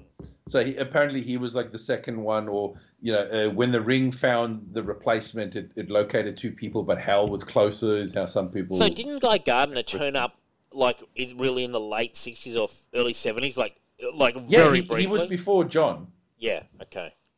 Right. Uh, but then they like basically, you know, he was in a coma, lost his mind, Mm. uh, blah blah blah, and then that's when John came on the scene, and then obviously Englehart basically um, uh, revitalized the character by sort of bringing him out of the coma and giving him that chip on his shoulder. yes. Um, and then obviously Chuck from there uh, gave him a more nuanced Mm. uh, uh, chip on his shoulder. You know, because basically he's had to try and prove his existence his whole life Yeah. to his father. You know what I mean? So you can understand why he hates Hal Jordan. Well, respects him but hates him Yeah. because he's in the shadow, just was- like he, he- was with his brother. Exactly. He was in the shadow of the the You know. quarterback uh, hero, uh, who then became the hero cop, etc. Yeah. And and Hal Jordan is kind of like the, the the quarterback of the Green Lanterns, and he's like you know Yeah, he's heralded as the greatest Green Lantern, can do no wrong at this point, you know, blah, blah, blah. So, you know, you can understand. And again, I thought Chuck did a fantastic job of looking at the character Mm. and using that as pretty much like saying, okay, well, what if I give him a brother and that could be the, you know, the, the allegory for like Hal Jordan and why he Mm. has this antagonistic relationship because maybe he sees it as it's back to him being with his brother Mm. you know, growing up with his brother. And then again, uh, no one believes in him, so he's constantly feel like he's got to overprove himself. sure You know what I mean? So I, again, I just thought the whole thing. And you know what? I I really enjoyed this title back in the day. As I said, Guy Gardner has always been like up there. Like he's just just below for me. Um, uh, Hal Jordan sure as like my uh, as the best Green Lanterns, right? It'll always be Hal Jordan number one, but Guy Gardner is like right behind him there, like yeah you're a big fan at his Yeah, heels you're a big fan and this book was i mean obviously it was it was the jli that got me interested in the character Mm. but that was more interesting on a sort of a comedic level hmm uh, and this book the guy gardner when he got the yellow ring made me a fan more of a fan of of guy gardner like and the current guy gardner that we have now and it really sucked that they really fucked up the book not chuck yeah so after Uh, after Chuck they had people come on who did like the um they do basically got rid of the yellow ring. They gave him alien DNA, and he started calling himself Warrior. Yeah, and that. That was uh, awesome. you know, he could morph his hands into like weird guns and shit, and it was just so terrible. And he was walking around in chaps at one point, like leather jacket and a chaps. And I like, I really liked his uh, jeans yeah and jacket and cowboy boot look. I think it was pretty unique. Um, but yeah, I mean, you know, all good things must come to an end, sadly. Yeah, and I guess he's one of those guys whose book was probably always on the cusp, you know, like you know, Yeah. you know, sort of because if only Green Lantern fans would buy it, and you had to be a really big Green Lantern fan. It's probably like the Judge Dredd magazine. They always say it sells half of 2000 AD because it's it, it's it's going for the diehards, you know. Yeah, yeah, no, I I- look, I agree, I agree. Um, Yeah. it's I'm- such a shame that they didn't give him his own. It's just such a shame that he didn't stick with the yellow land, uh, the yellow ring though. Is like, he still around? Like in the current DC? yeah, yeah, he's a, he's a he's a green, yeah, he's Mm. a Green Lantern still. Okay, cool. Um, seven point five out of ten from me. I think a very good job on a character I don't care about, but I actually really enjoyed. And actually, honestly, he's gone up in my estimation now because now I know, you know, in history, in the continuity, why he's kind of such a prick, basically. Mm. You know, it's it's. Oh no, no, yeah, it's it's a fantastic way of making you. You can still like dislike how he carries on, Mm. but you can now do it sympathetically. Yeah, and and it was told in an interesting fashion. You know, like how he, how all the Green Lanterns were trapped in that ship, and he was the one coming up with the plans. Um, it was yeah. I, what do you give it out of ten, Rich? Uh, for me, it's a definite eight point five. Cool.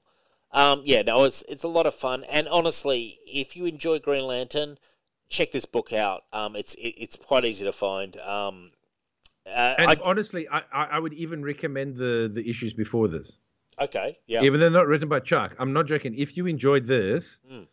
go back and start from number one. okay, Yeah. I, I think I think you'll enjoy it. It's it's very it's, he's just so brash and he's just so full of himself. He's so arrogant. yeah. Um, it, it's actually quite enjoyable to read, honestly. Yeah, no, it was it was it was really really a cool title. Now, Rich, I mean, this comes. It's been a stormy show. I think that I think the storms may have impacted on the internet. Yeah, well, we've been yeah. having lots of storms um, the last couple of days since Monday, really. I do want to apologise, listeners. I will try to edit it out as much as possible, but I mean, there was a few little technical glitches. uh, You know, generally, I think the storm patterns have been pretty severe in Sydney over the last 24 hours. Um, I do want to thank you all for listening. Next week, we're going to be doing Punisher Jigsaw Puzzle, Rich, a six-issue arc.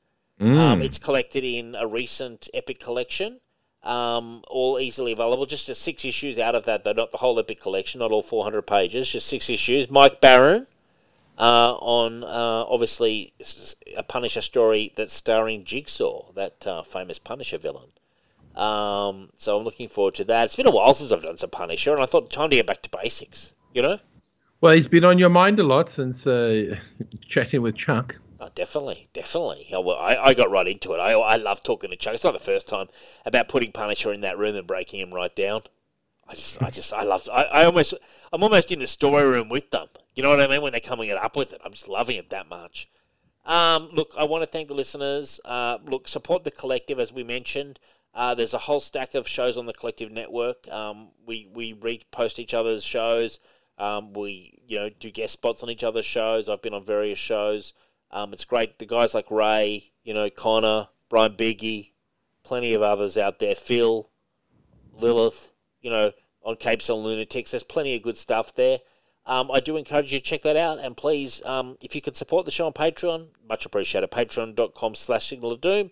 Uh, give us a like, like on the Facebook page and like our Twitter. Rich anything?